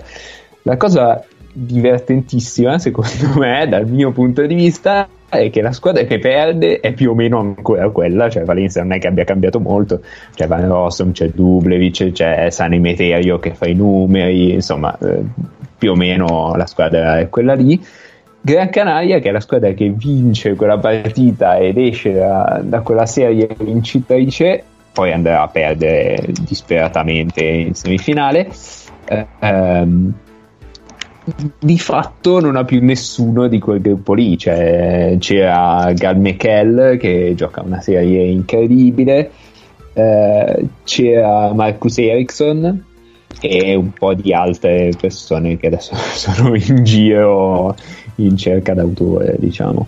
C'era, forse c'era Pasechnik, sai, che, amici, che ha un contratto N B A pronto pronto caldo caldo. Devo andare a a scoprire se c'era Pasechniks, ma potrei potrei scoprirlo a breve. Um, l'altra partita, eh, anche qui sono andato su una cosa poco poco mainstream, um, è gara uno della serie playoff Real Madrid Panathinaikos, mh, direi dello stesso anno, duemiladiciotto. Eh, gara uno si gioca a, ad Atene e è una è un no contest in cui Mike James e Calates prendono a schiaffi per tutta la partita qualunque esterno del Real, compreso Doncic, che poi andrà a vincere M V P e tutto quanto. Eh, il Pana vince di venti e poi non toccherà palla per le tre partite successive. È, un, è una cosa incredibile ed è una partita pazzesca, secondo me divertentissima, questa difesa a tutto campo che aggredisce, che massacra. Eh, mi sto trasformando in Barbero in questo momento. Spranga. eh. mm. Adesso vado a ripescare il roster di quella di quella Gran Canaria, voi andate pure avanti. Allora, eh, io eh, le due finali duemilasette e duemilanove tra Panathinaikos e Zesca Mosca, le due finali di Eurolega, due partite incredibili, eh, anche per la qualità della pallacanestro in campo da parte di entrambe le squadre. Credo sia eh, come livello delle squadre il picco più alto dell'Eurolega dei, da quando si chiama Eurolega. Forse eh, ci aggiungerei anche il Maccabi, che è stato vicino a fare tre su tre, tra l'altro fermato proprio dal Sesca di Messina nel duemilasei. E, um, un'altra partita è gara quattro della finale eh, tra Trento e Milano del duemiladiciotto, eh, più che altro perché allora tutta quella serie secondo me fu bellissima, a parte gara sei perché Trento palesemente non ne aveva più, eh, Milano fu in grado veramente di dominare sin dalla palla due. però gara quattro eh, credo sia eh, una delle sfuriate eh, dal vivo, cioè il parziale che Trento fa negli ultimi quindici minuti è una delle robe più incredibili che io abbia mai visto dal vivo. E, e poi eh, se invece parliamo di basket per nazionali, Spagna-Serbia dell'ultimo mondiale, che è una partita che io ho passato eh, interamente per quaranta minuti a stropicciarmi gli occhi perché non credevo a quello che stavo vedendo, cioè il livello di basket eh, messo in campo da Scariolo contro Djordjevic è, è un capolavoro, cioè quella è stata la partita che ha fatto vincere il mondiale alla Spagna. Ok, Nick? Okay. Tocca a me, giusto? Sì. Dunque, allora io eh, in questi giorni qua Eurolega ha cominciato a far rivedere le finali, è partita la gara cinque del duemila, eh, quel Virtus Tau.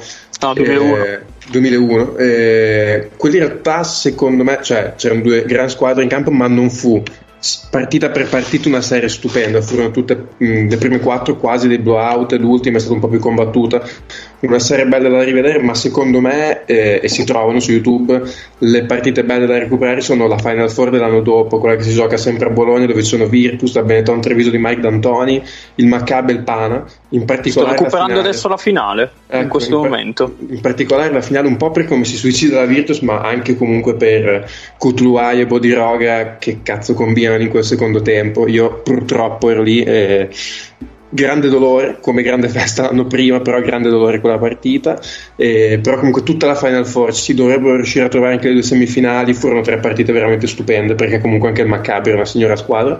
E poi in Italia, se avete modo, anche lì si dovrebbe recuperare qualcosa, recuperare le partite, quello che trovate della Napoli di Lingrir, che che non so, a me era una squadra che gasava tantissimo con Michel Morandé e Jon Stefansson, era eh, e allora la, la serie con la Clima Mio di Bellini, esatto, esattamente quella lì, e, e poi dopo quella serie lì ci fu la finale Bellinelli contro Bargnani, che oggi magari fa un po' ridere, però all'epoca comunque rivederlo oggi, che cos'era, diciotto-diciannove anni, erano due super giocatori, non che adesso vabbè, Bellinelli sia un cesso, ci mancherebbe, tra l'altro ha appena detto che non esclude di tornare a Bologna, forse anche in Virtus, quindi direi che è ufficialmente il più grande giocatore di tutti i tempi, eh, però eh, se avete modo di recuperare quelle partite lì, e poi la finale di quell'anno lì tra Fortitudo e Treviso merita molto. Michel Morandé, soprannominato Air France.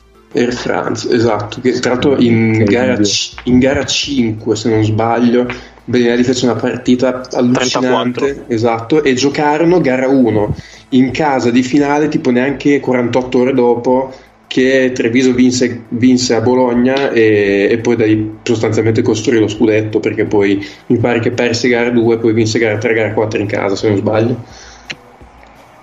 E quella Napoli è quella che vince la Coppa Italia, sì, vero? Esatto. E io dico, se c'è da recuperare una partita di quella serie con Bologna, oltre alla gara cinque che è bellissima, che fa veramente dei canestri senza senso, gara uno esattamente, sì, il Greer sì, veramente un giocatore senza senso, sì,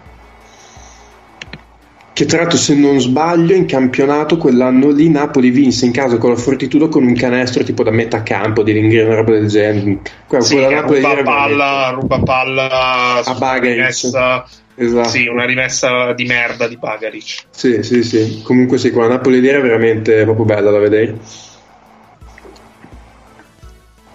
Allora, io invece consiglio sempre, cioè si rimane, sono squadre italiane, ma è una partita di Eurolega, precisamente la semifinale di Final Four del duemilaquattro tra Fortitudo e Montepaschi Siena, una partita veramente bella, il livello in campo era altissimo.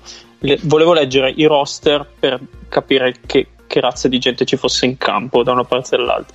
Fortitudo giocavano Delfino, Pozzecco, Lorbeck, Vujanic, Mottola, Smodish, spruzzatine di Mancinelli, Van de Spiegel, Basile e A J Guyton. A Siena, quindi, quindi aspetta, di questi tre giocatori che hanno giocato poi la finale olimpica tre mesi dopo, di questi tre sì, invece della Siena che poi vinse lo scudetto c'era Buzzi Thornton, Vanterpool, Galanda, anche lui in finale, della, delle Olimpiadi, Zukauskas Mindaugas, Stefano terzo, terzo eh, sul podio delle Olimpiadi, uh, Stef, Stefano Kakiutis, David Andersen, Chiaci anche lui in finale, eh, in finale alle Olimpiadi, e un, un amico di um, un amico di, di Nick, eh, Dusan Bukcevic. Mamma mia, che giocatore! E dalla panca io leggo vari, eh, cioè dalla panca erano i giovani affiliati Gigi Datome, Luca Vitali, Luca Lectaler, più Tommaso Marino, più altra gente sommerso de Serie A due e Serie B. Luca Lectaler tra l'altro è incredibile, ha avuto quel ruolo lì tutta la sua carriera, tuttora fa quello. Ha fatto quello tutta la vita, Luca Lectaler, il dodicesimo, è pazzesca sta ah, cosa. Io oggi ho scoperto che ha cinquantaquattro di piede. cinquantaquattro anni. No, o comunque guardo... Riguardo a questa partita qui, il livello delle due squadre italiane non so se poi è stato più raggiunto, perché i nomi, cioè, giocavano in otto nove, e se si fa la, se si fa la tara con le squadre di Eurolega di adesso sono veramente cortissime, però i allora, giocatori che c'erano erano senza senso. L'anno dopo che ci sono eh, Pesaro con Alfonso Ford e Charlie Smith, e, e poi l'altra squadra italiana che fece i quarti di Eurolega qual era? Treviso? Mi sa di sì. Eh, quello fu l'ultimo anno eh, veramente di più squadre ad alto livello. duemilacinque? Eh, sì, sì. Perché poi ci sono, vabbè, le due Final Four di Siena, eh, l'anno in cui c'era Roma decente, cioè gli, sì, anni, ma Roma, gli Roma... anni di Siena c'era Roma, ma non era a quel livello. Sì, ma Roma era faceva una, qualche risultato squadra da top sedici. Esatto. Roma era... Sì, perché se no vai a considerare anche l'Expo di Cantù, così. Sì. Quelli erano gli anni dal, dal novantotto fino al duemilaquattro duemilacinque, quella, quella andavano in tante. Quella è una Pesaro che credo esca eh, col Barcellona ai quarti, o forse col Maccabi, secondo me, che era no. allenata da duemilacinque da duemilacinque sì. Sì. Uh, Pesaro esce ai quarti col Maccabi, che poi andrà a vincere una squadra And- senza senso, quel Maccabi andrà a vincere la Lega, eh, sì vabbè è incredibile il Maccabi. Vabbè, Anthony Parker, Jasikevičius, eh. Sharp, ba- Baston, Vujicic. Vujicic. E poi c'erano, e poi c'erano i, diciamo, i, come si dice, gli, gli israeliani, Eliau, sì. Bernstein, Alperin. Alperin. Allenata da Gershon. E invece Benetton esce con eh, con Baskonia, che fa la finale invece. Ai quarti, che fa la finale e la perde. Oh, tra l'altro qualche anno dopo, visto, mi aggancio a Neis, anche la Biella che nel duemila e qualcosa esce agli ott- ai quarti con la Virtus, era una signora squadra che c'aveva, chi so, ah, Gaze, Rhys Gaze, Rhys Gaze, che ero innamorato io di Rhys Gaze, e aveva fatto un canestrone per vincerne per vincere forse la gara quattro, sì, perché noi avevamo vinto la prima a Bologna. Esatto, esatto, avevate vinto la prima Playma- da voi, eh, esatto. Avevamo playmaker, quell'anno c'erano Pascal Roller sicuro, e vado a memoria, forse c'era Antonio Porta quell'anno lì. Beh, può essere, può essere. Io que- Rhys Gaines, ci sarà Jamel Thomas, c'era? Jamel Thomas, esatto, Jamel Thomas e Rhys Gaines, cazzo, è vero, sì. Io alla fine ah, di quel... abbiamo aperto la gabbia di Neis. Eh, beh, io... no, però quella era veramente una gara squadra. Andò quell'anno lì la Virtus, fu l'anno che andò in finale con Siena e vinse in semifinale con la Milano di Gallinari, e, e Biella andò un pelo ad eliminare la Virtus ai quarti senza fattore campo, perché vinse la Virtus a gara cinque, ma vinse di, di un soffio. Sì, sì, sì. Ah, begli anni quelli, eh.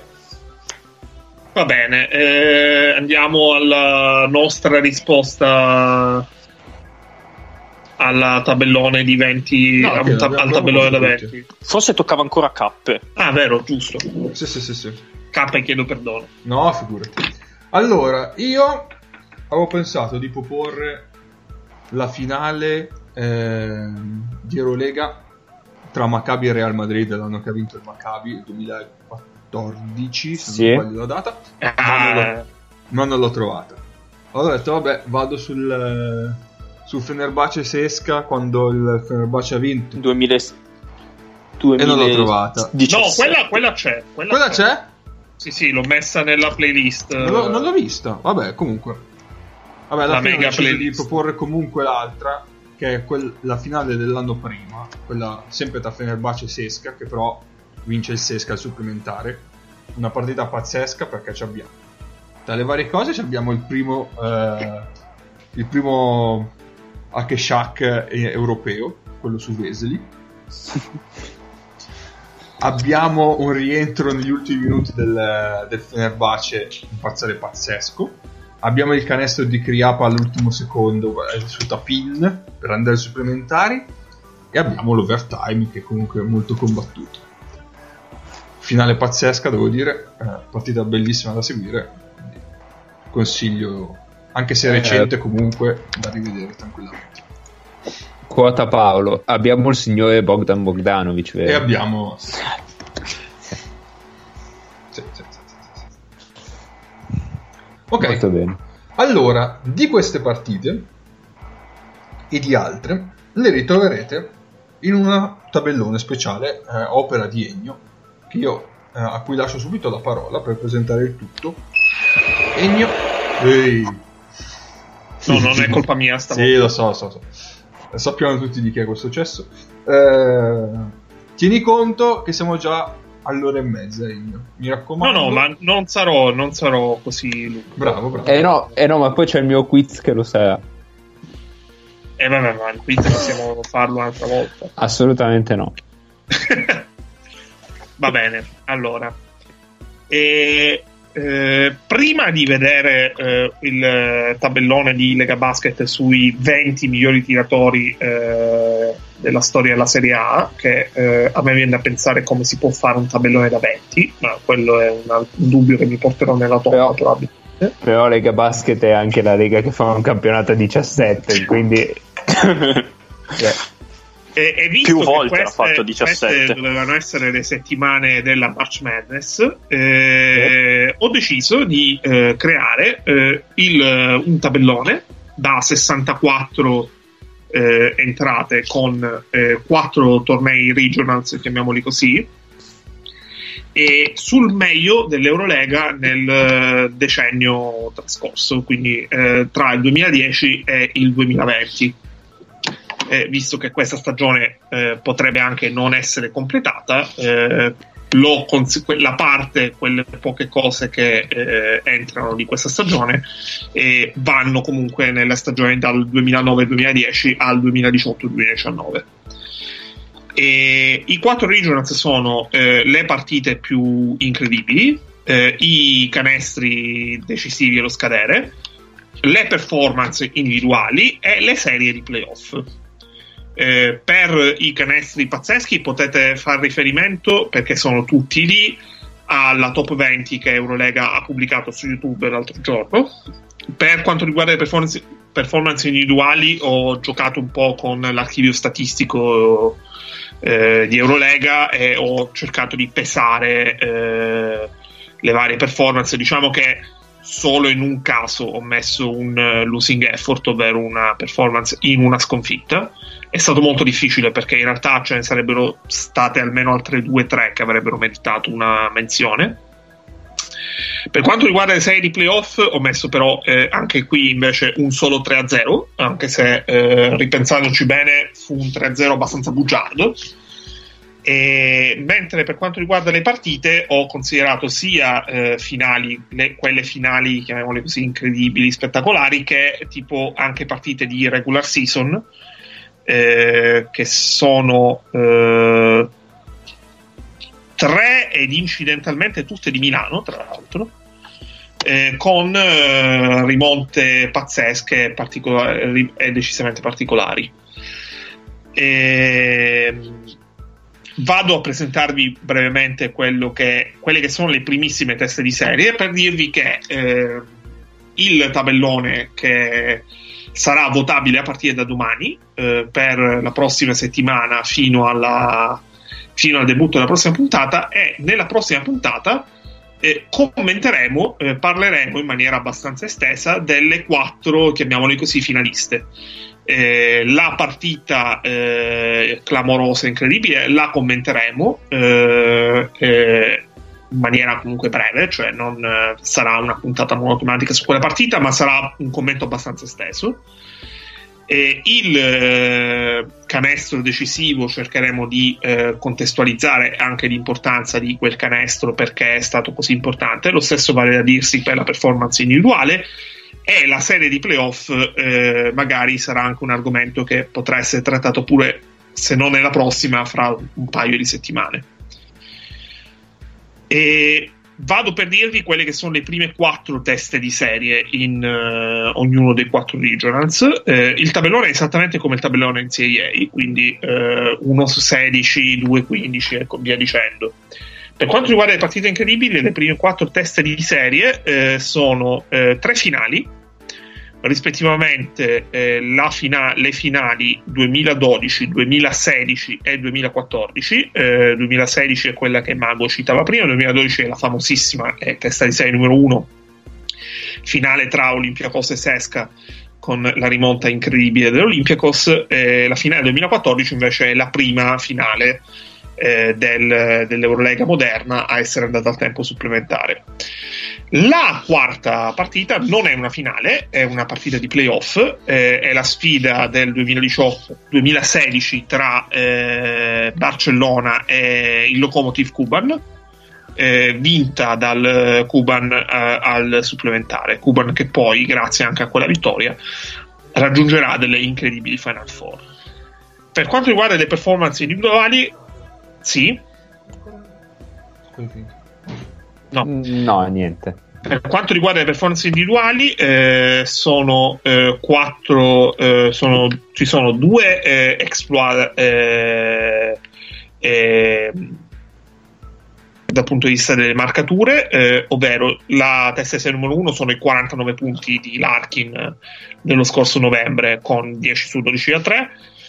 Al secondo posto abbiamo eh, la, una part- la partita in quella gara quattro del duemilasedici di Anthony Randolph, che segna ventotto punti con eh, diciassette tiri e sette rimbalzi.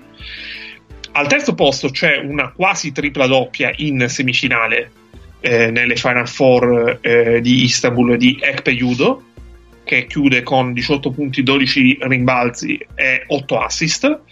Mentre al quarto posto c'è eh, una, pro- una prestazione incredibile di Bobby Brown, che ai tempi giocava con uh, Siena eh, nel duemilatredici, che eh, a- ai tempi pareggiò il record eh, assoluto di punti segnati in una partita di Eurolega con quarantuno.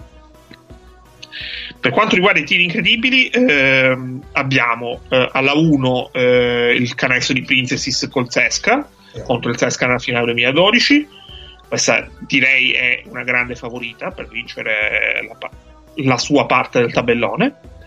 Al secondo posto abbiamo eh, il canestro di eh, Justin Doelman in una partita regular season del duemilasedici tra Barcellona e Cesca. Tra l'altro è proprio un'azione eh, clamorosa, eh, vi consiglio di recuperare il video. Al terzo posto abbiamo il canestro da venti metri di Planinic contro Milano nel duemilaquattordici, e al quarto posto abbiamo la botta di culo allucinante di Rudy Fernandez lo scorso anno eh, a Oaxaca contro il Panathinaikos. Eh, di, quel, di quel video è anche particolarmente incredibile la reazione di Pitino quando eh, vede il canestro di Fernandez.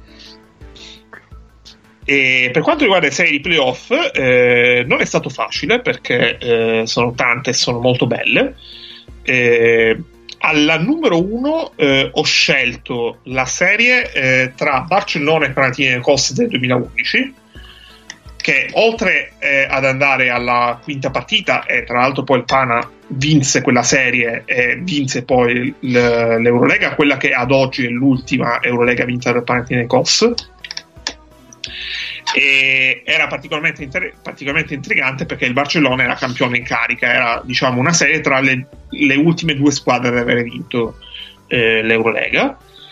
Alla due c'è la già citata Lokomotiv Barcellona, alla tre c'è eh, Panathinaikos Maccabi del duemiladodici, e alla quattro eh, c'è Efes eh, Barcellona dello scorso anno, non tanto per la spettacolarità della serie, perché magari è meno spettacolare di altre, ma quanto per l'incredibile eh, altalena di eh, colpi di scena e capovolgimenti.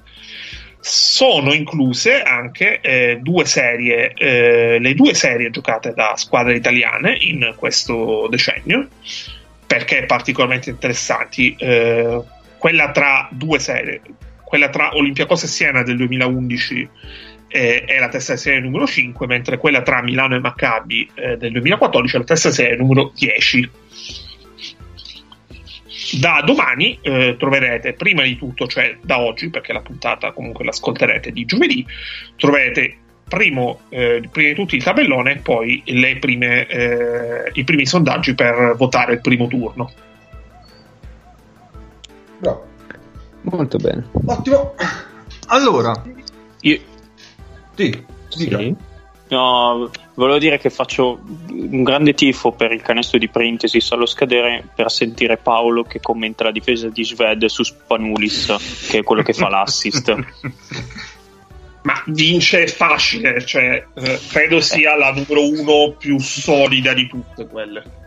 eh.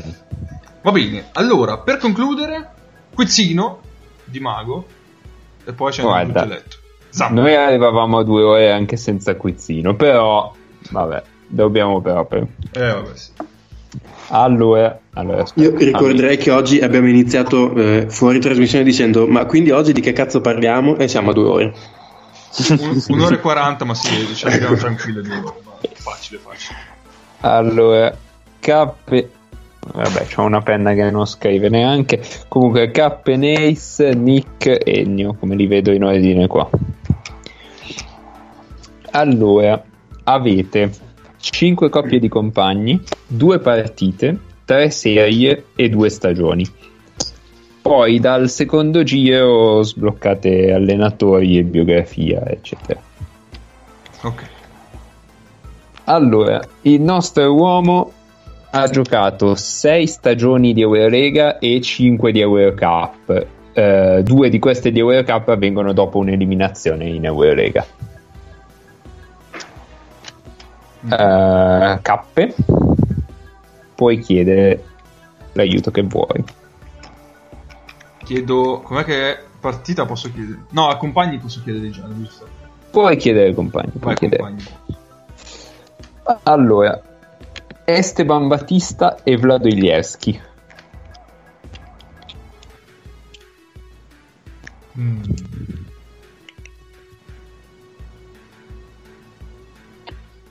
Non mi ricordo dove hanno giocato assieme. Vai. Eh, Neis. Anch'io chiedo una coppia di compagni. Chiedo una coppia di compagni, Clavera e De Colò.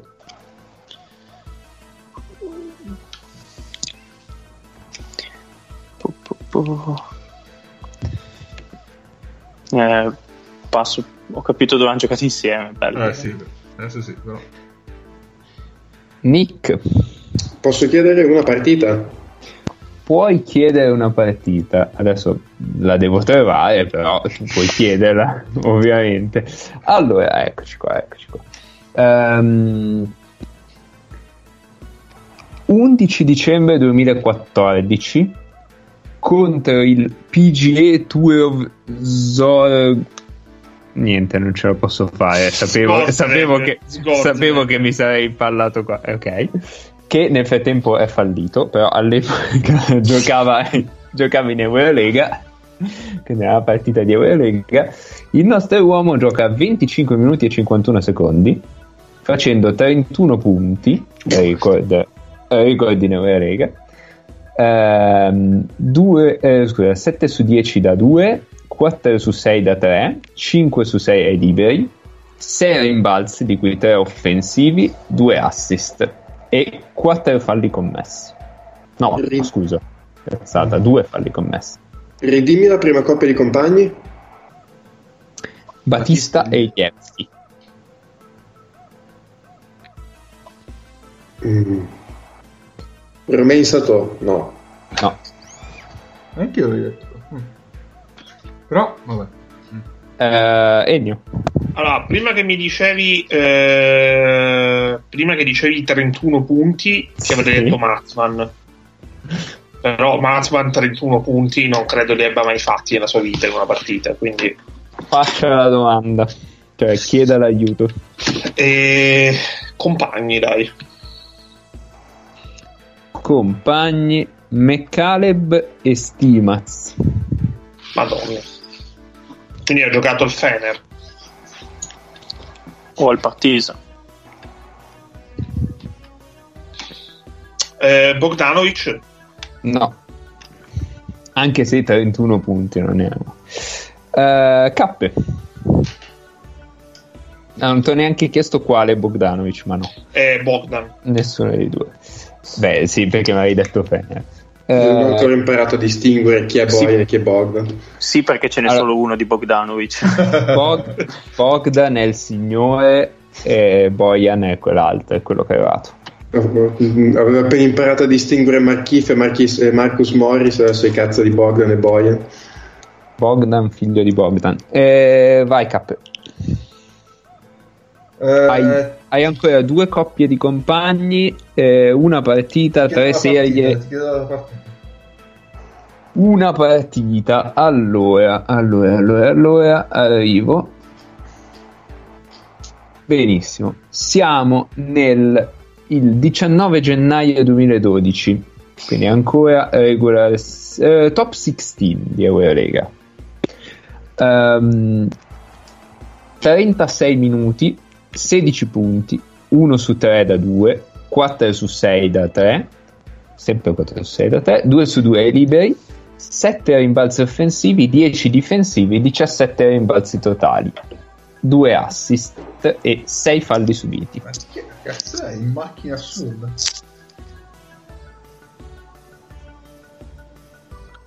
Ce l'abbiamo? No. Uh, Neis. Eh, St'ultima partita mi ha completamente fatto andare fuori fuori scala. E allora ti chiedo una serie. Una serie. Oh, là, sono molto contento di poter testare questo nuovo questa nuova cosa. Allora,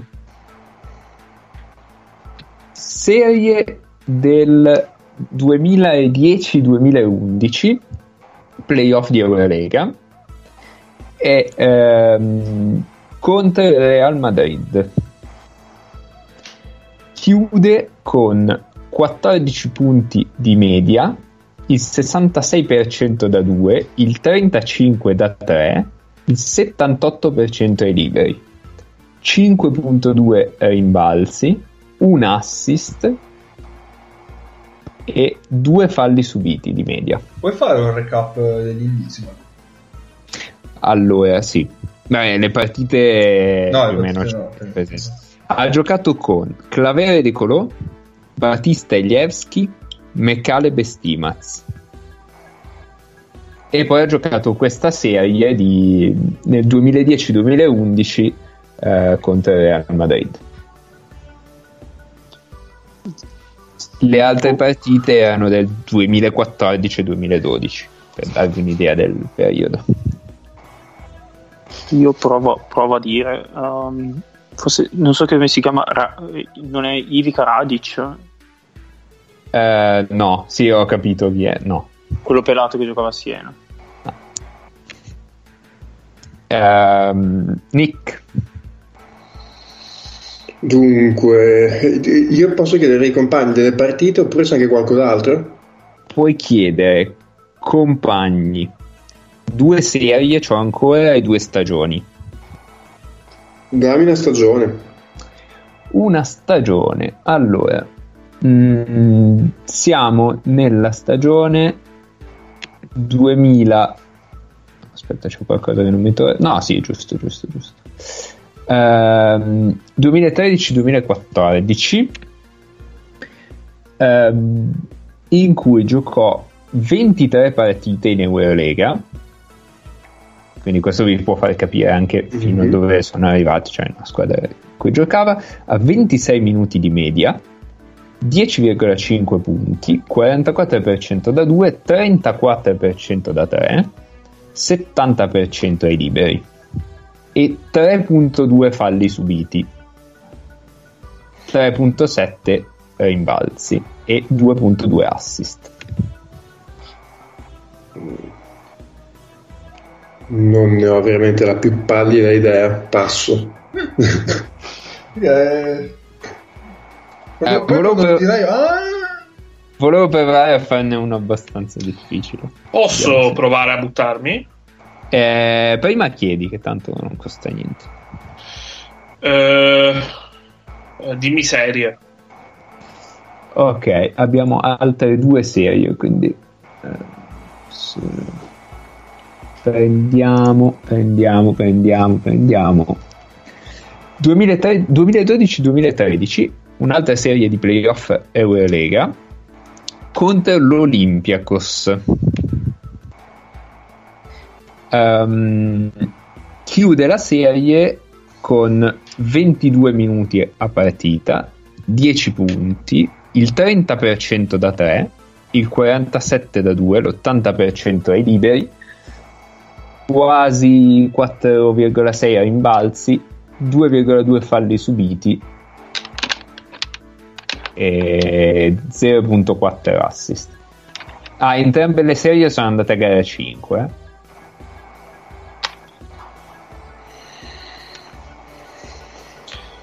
E entrambe le serie le ha perse.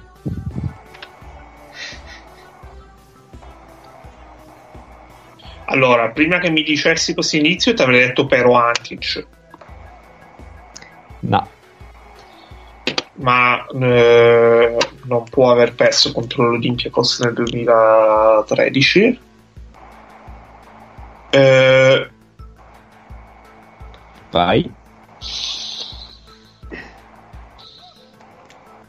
Allora, perso contro l'Olympiakos. cinque, quattro, tre due, uno, nome? Spanulis? No, no. Zero. Cioè, buttato proprio senza senso. Cappe, allora puoi chiedere sì. in più due dati biografici e due allenatori.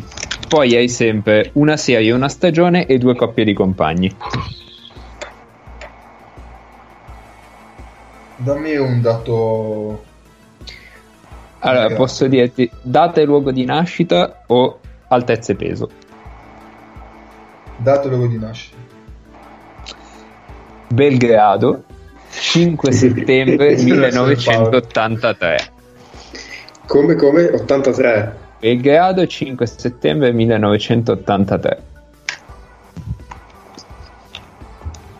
Quindi ha trentasette anni.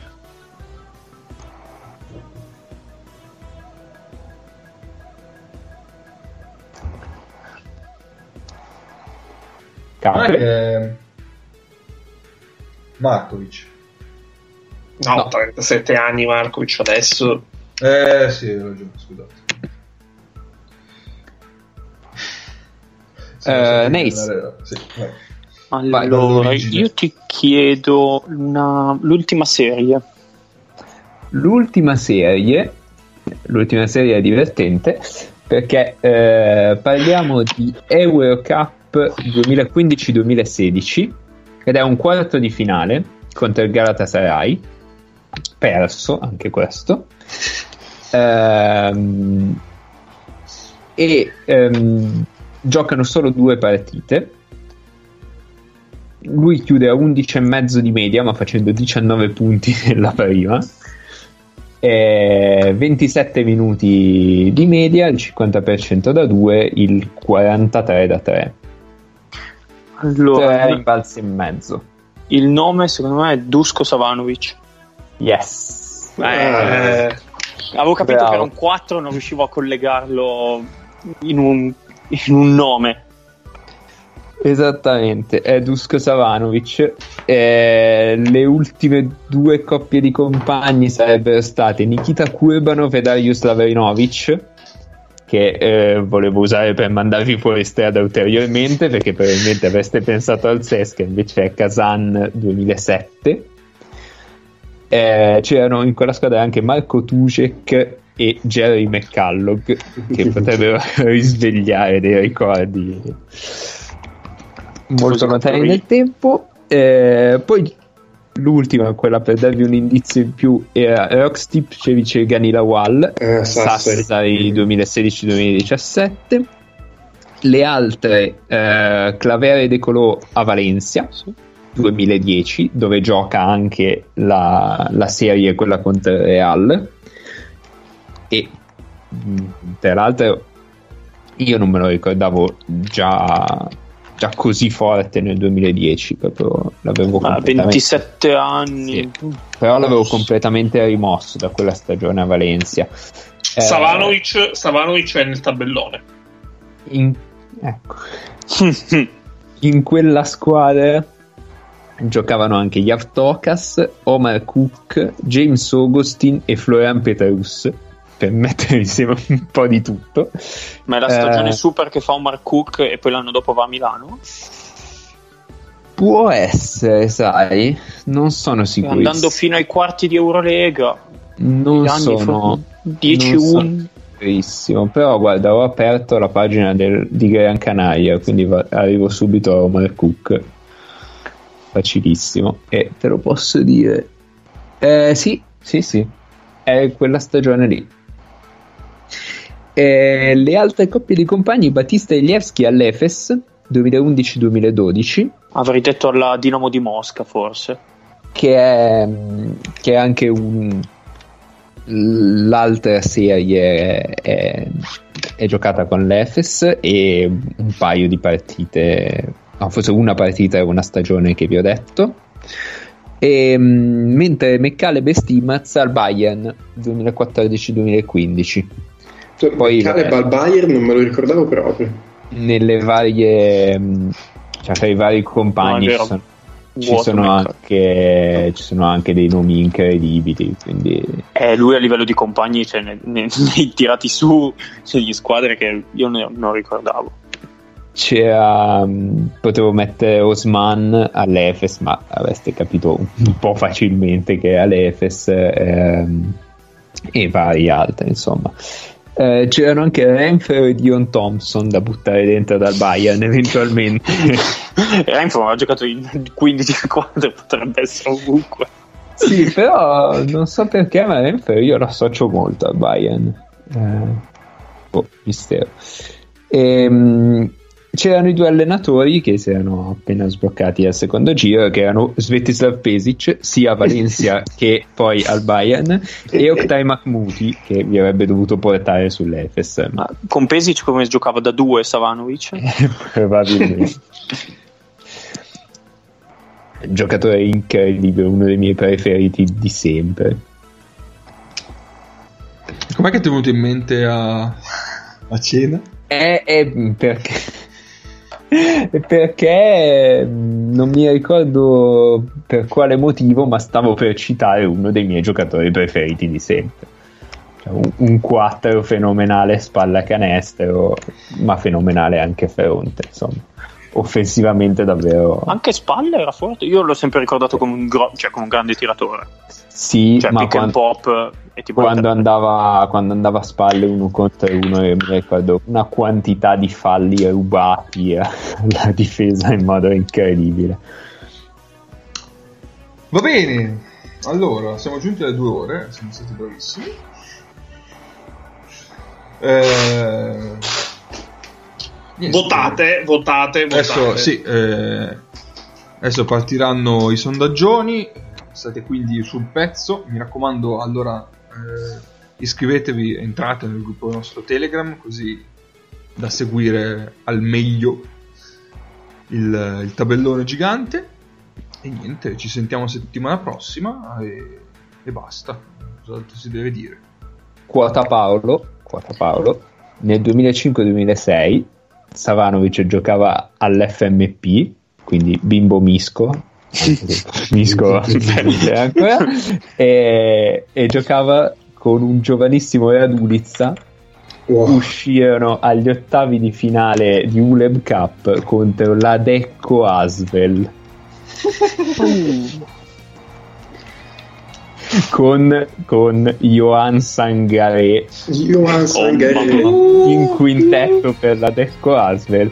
Nella seconda partita trentuno minuti e sedici punti di Johan Sangaré. Che giocatore.